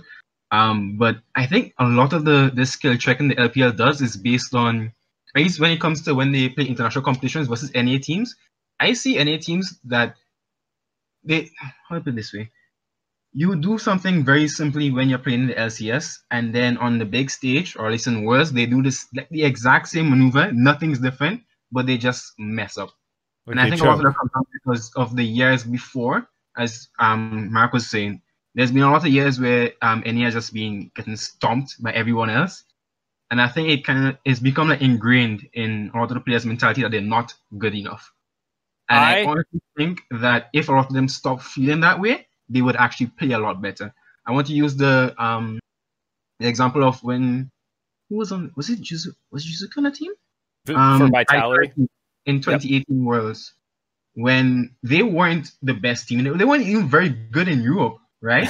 but they did decently in Worlds. I mean, they didn't make the other groups, but they did decently in Worlds. They challenged the two teams that went to the finals, right? Yeah. I I think that is a showing of how your mentality can change a lot of how well you play on the international stage. I don't think that Vitality is even close to just my. I don't think Vitality is close to where um C9 is now. And I think people will believe that C9 can challenge the others or off. I also think EG is better than Vitality was back then. Um, and I think EG has a lot of room to improve, and I think they'll just continue to get better and better because they have very skilled players. I think TR has very skilled players too, but just again, you need that time to ramp up. And I think EG is on a higher point right now. I, I was about really to say. like the. This is the good vibes caller. I like this Yeah. a lot. So I was I was gonna say actually when you talked about EG previously, I got caught up in the other points. But yeah, J- Jiizuke and just the general willingness of this team to seemingly try things and fight and not be passive will be good for them when they go international. And I think they have a, the right combination of players for that from the domestic side, where Kumo was relatively fresh. Um, you know, Zeyzal has played at, at a high high level before. Jiizuke has, Svenskeren has, so they've all they've all done really well. So I totally agree that I don't think EG skill level is quite there, maybe, but they will be a, a, good mindset team for international play, which I don't always feel is true. And I actually totally agree with your point about North America getting in their own minds.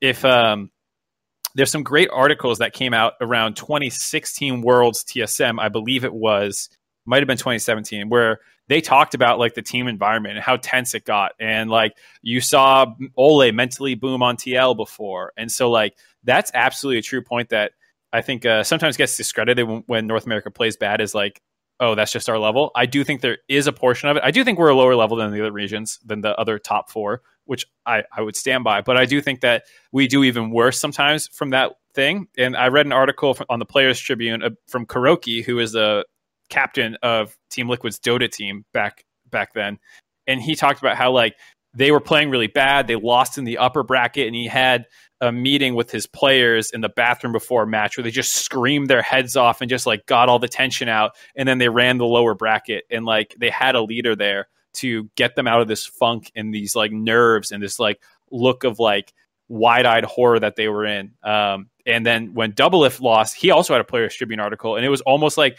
our team environment was the exact same way, and we didn't have anyone to get us out of it uh, when things started to go bad. Uh, so I thought those two articles came out relatively close together, and it was really eye opening to read like some of these things that are going wrong is not just skill level or draft. It's also sometimes, like you're saying, this stress and uh, this is how nerves. I know you'd be on a top four team in the LCS, Mark, because you read.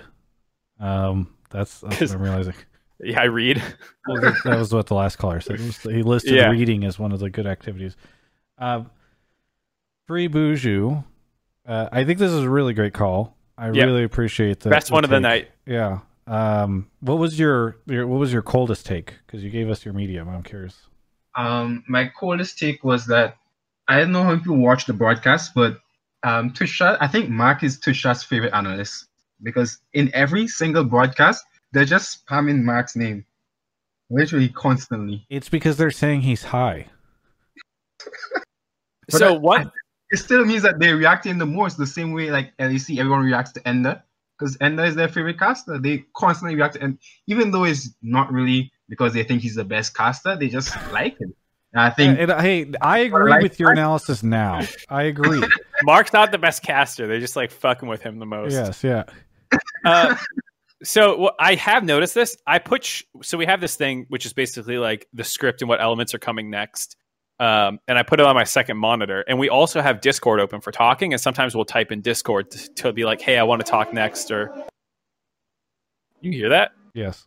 Holy shit! Um, so I'm frequently looking at my second monitor. I probably do it too much, and I should be looking at the camera more. But I, I, I tend to let my eyes drift over. In Twitch chat is always convinced I'm watching Twitch chat, and I'm I'm usually not. Ninety percent of the time, my He eyes are over here. Everyone's spamming. Hold it in, Mark Z. Don't look. Don't Yeah, laugh. yeah. All this stuff, and I'm like not looking. And like the segment will end, and I'll go back and rewatch it, and then like I'll see the entire time people were thinking I was watching Twitch chat. Um, they. It, it- speaking of Twitch chat, I was thinking about bringing this up. I, I don't want to turn it into a thing, but on Friday night during the analyst desk, for multiple minutes, people were spamming "spam this tree" to bring back Azael with like the Christmas tree emote. Yeah.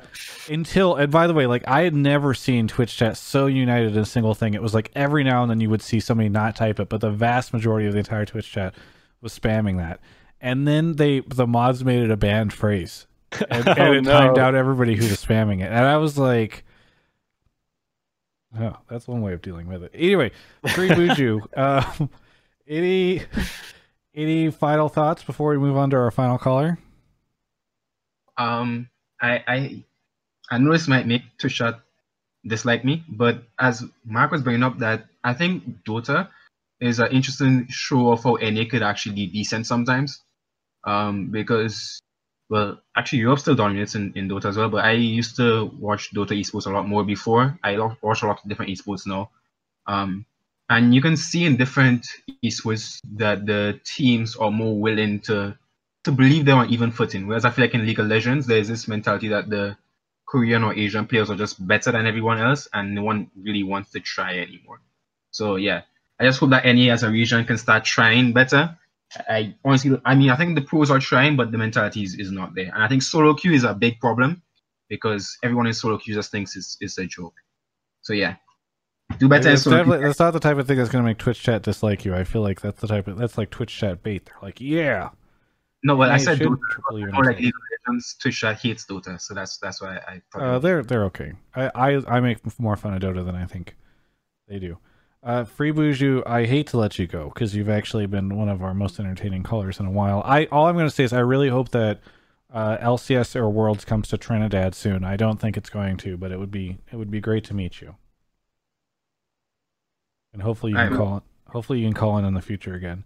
Is there anything you would like to say? Uh, any shout outs before we go to our final caller? um, Or you said the Uh, Dota thing, I guess. but- the person who introduced me to League of Legends, uh, Yari. He's the person that brought me into League of Legends. Before that, I was uh, not into the game at all. So Nice. yeah, short him out. Well, thank you so much for the call. Yeah, this was awesome. All right, on to our final caller. Insulin shots, thank you for the prime. Razoplasm gifted a sub to this man is high as fuck. Skyward spin. Uh, always salty. Sanchicho. Boba Cola. The real Fox Shroud almost done. Okie dokie and Raz gifted a sub to Mark is shit. All right, um, Blue Jay, what do you want to talk about? Or sorry, where are you calling from? I'm calling from Sarnia, Ontario. From Ontario, Canada. Yes. You've called in multiple times. Yep. And I've- I I've try asked to you call in about- every week. Yes. I don't and and now YouTube uh, comments are going to flame Mark for pulling the same people. So you better have a good You do your best. This is Travis's thing. now. Oh, they can He- he- relax. I haven't been on the show in a few weeks. They- They'll be fine. you said you call Tra- in every week. I No, he said he try to call in every week. Travis, this is your thing now is to try and deflect all blame from comments off you. So you're like, oh God, Mark, did you guys know this guy's been on before? Huh? Why don't you talk about that in the comments? Huh? Just so you guys know, if you don't like the shirt I'm wearing, Mark actually selects the wardrobe for this show. So he, any, any really any issue you're seeing with the shows, Mark's. Blue Jay, what do you want to talk about? Uh, I want to talk about how CLG is overrated. I don't think they're a good team, and I think they're about to go on a long losing streak. I think their last chance at a win for the first half of this split is against 100 Thieves, and uh, if they don't win that game, they're in for an even longer losing streak.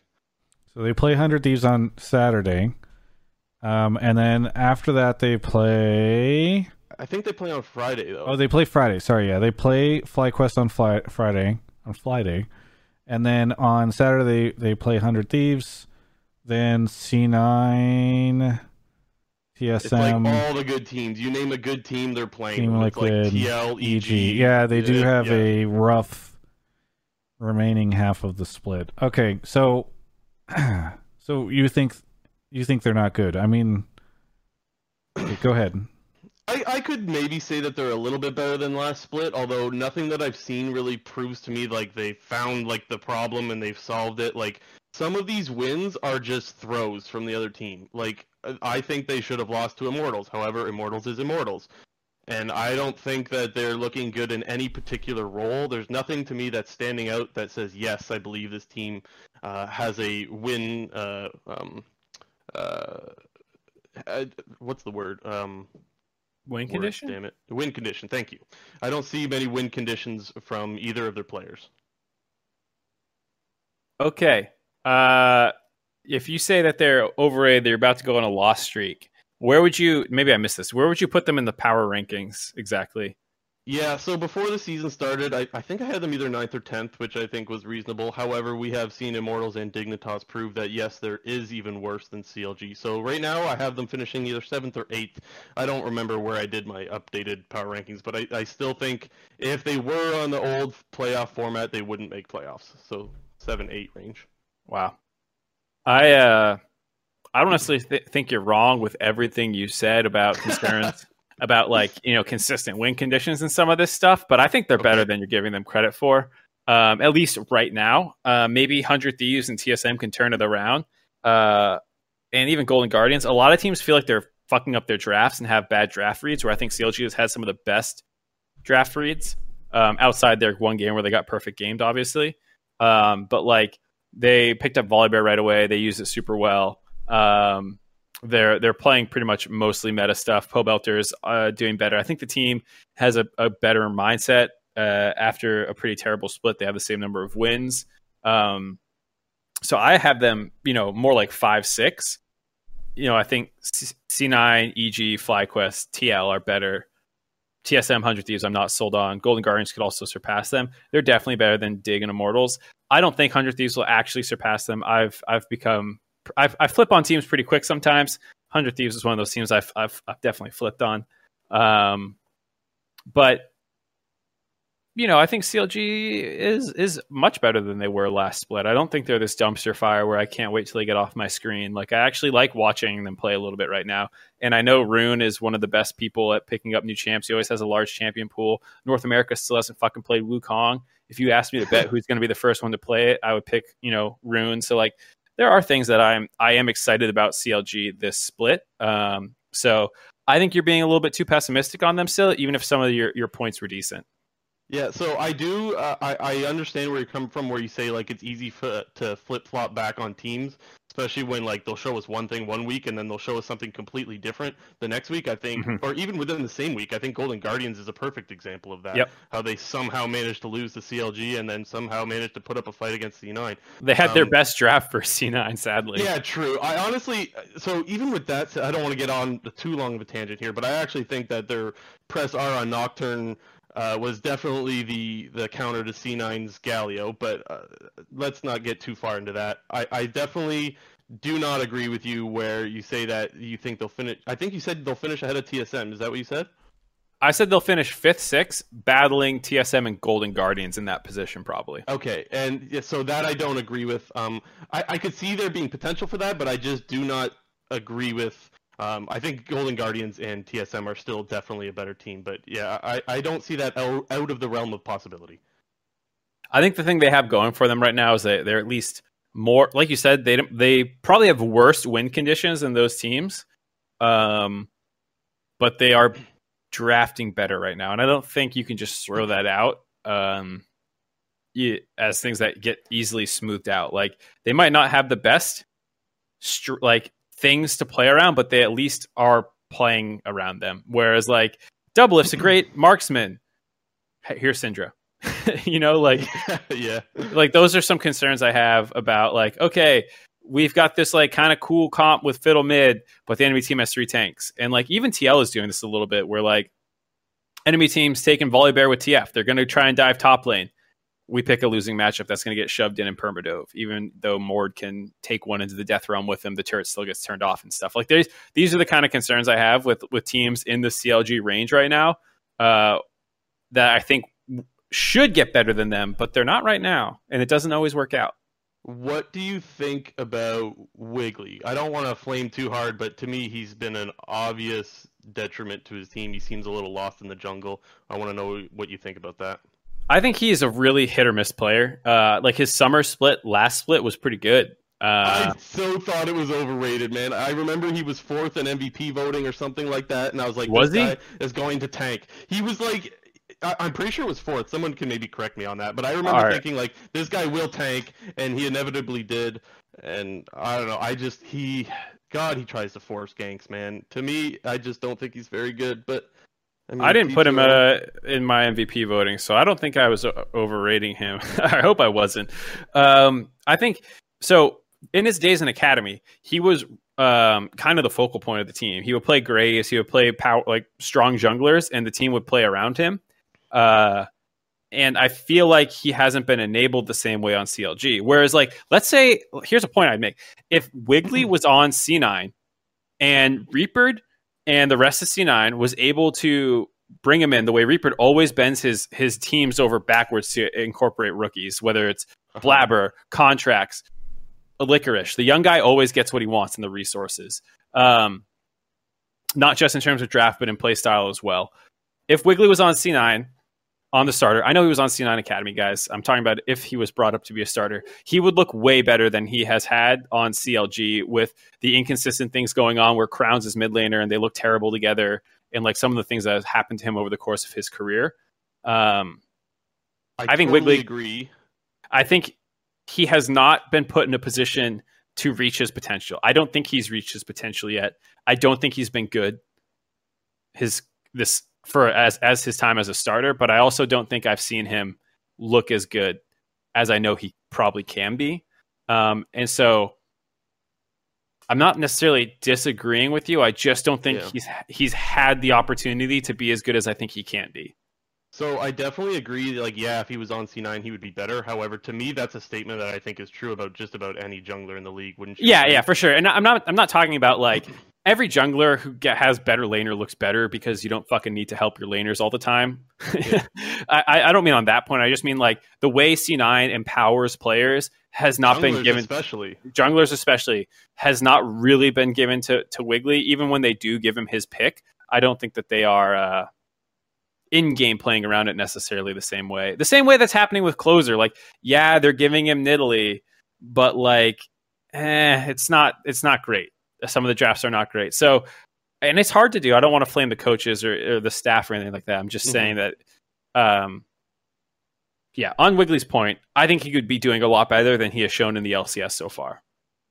Hey, Blue Jay. Yeah. I appreciate the call. Any final thoughts before we move on to the end of the show? Yeah, so uh, I'll try to make this quick, or I guess I'll, I'll ask. Mark Yeah, don't can make try. quick. Make it quick. I just have a quick question because I try to get on the show every freaking week, and like, I, well, You're maybe not I'm making just it not that quick. good at it. okay, you're not helping. Anyways, I want to know if like I should have a shorter topic or a longer topic when I'm trying to post my topic in Discord because I've heard you say like long topics you don't want to read through all of them, but I don't feel like I can actually make my points in a short topic. So I just wanted to know if you had any recommendations, Mark. Um, hold on, let me find. I know you were posting. Yeah, I got Uh, a shit ton of topics every week, man, but like I don't know which ones to go with. I Yeah. can always be like, oh, I think CLG is gonna win it all and act So like I'm well so- but So here's a lesson for for everyone in Twitch chat. Here's here's one that you posted at 9:23. Take Uh-oh. one. CLG's game against 100 Thieves will be their last chance to pick up a win in the first half of the split. What they've shown so far doesn't show a lot of improvement. Good chance this team still finishes seventh through ninth despite a three and one start. And then you have take two and take three underneath it, which I won't even get into. I didn't pull you for that. 934 you post CLG is not a good team, not capitalized, and they will go on a lo- long losing streak and will have to scrap their team and reset after the split. I picked you for that one. yeah, I can get into more of that, but I'm sure we don't want to because of No, I'm, I don't, yeah, I, I don't want to. I don't want to get into it. My point is, you have less details on your reasoning, but you have a stronger opinion shown. And what I care about is a strong opinion, and I hope the reasoning is behind it whenever I pull you on. Like what happened with that other caller talking about relegation, but then you know how great his reasoning was was a little different. But like, I like a hot take. okay. Um, and I'm hoping the reasoning's behind it. And if you can squeak some of that reasoning in there without bloating your your take, that's perfect. Uh, so you, you know, you you say they're they're going to go on a long losing streak and this kind of stuff. You know, like okay, let's see let's see what your reasoning is. yeah, and then you can I get- bullet point my stuff every week, so I will do that. But I wasn't sure if I should include the bullet points or not. And the other thing is, I'm not going to like when people post three takes. Usually, I don't read them. I'll be honest. Like I'm not. I'm not going to try and parse your takes to figure out which one's the best. You do that. You post what you think's your best take. You're only going to get to do one of them usually, anyways. You Yeah. know. So just just post what you think is good, and if it's good, it's good. And you know, if I don't pull you for an hour and you've been posting for an hour, then try your second take, and maybe I like that one more. But don't post all three all at once, and then you know. By the way, Yeah, sounds RN in Thank you. chat in the Pleb Topics chat is is still posting a take, which I think is an interesting topic. RN says worlds will not happen. We should have a winner split. Just we do takes usually. I mean, mark up the what the first hour and fifteen minutes of the show. Usually, you're pulling. Yeah, and I might pull one late if it feels like we're going to run out of callers, but usually I try and have it all figured out before then. Yeah. So it's just I I just a caution that like earlier is better for getting your takes in because there's no way we can take a, a call now. Blue Jay, thanks so much for the call, and uh, I guess we'll catch you next time. Yeah, thanks a lot, guys. I'll hopefully talk to you guys next week. Yeah, Yep. have a good one. And I do try to avoid pulling people's names who I see all the time. So like to Blue Jay who says he posts every week, I'm not going to pull you every week, no, how to, no matter how great your take is, probably. Hey, uh, quick thing though, Mark. Uh, so, um, somebody in the chat, uh, I forget, I, I lost their name, but they were mentioning that we didn't mention at all Mash and Turtle, which I think was pretty big news. I mean, Turtle's not as popular as he used to be, but a really big name in the league, and uh, kind of an unexpected change. Do we want to say anything really quick about it? Um, I didn't really notice a, a good FlyQuest take tonight. Maybe there was one, but um, it is a surprising change. I don't know. I haven't heard anything, and I wish they would have. Maybe they did post something, but I didn't see any reasoning given. I don't think Turtle's been playing fantastic. I think you could make the case that once Solo swapped in, he's actually the weakest player on that team. Um, or at least you know it's between Solo and him, and so you know if Mash can come in and do well, which he seems to have done decently the first week, you know I don't I have an I don't have interview a- with Santorin where I asked him about it, and I think he he said that for uh, I'm trying to think about it. I, I think very diplomatically he was saying that like Turtle was not showing up as well in games recently, and like they made the decision to have these two players compete, and now Turtle seems to be doing a lot better. So I, I Yeah. think that's part of it. Yeah, I think that that totally lines up with what I'm seeing. Where I, I don't think Turtle has been the same player he's been, you know, for quite a while. I don't think he has the same like the the Turtle play. You know, like that's disappeared for better or worse. Um, and so I think Mash lighting a fire under him and showing that he can come in and do well hopefully helps both teams. I haven't heard anything about, um, you know, uh, attitude problems behind the scene or anything. So I'd have to think it's in game related, and I Yeah. can see what they're kind of talking about. Uh, well, either way,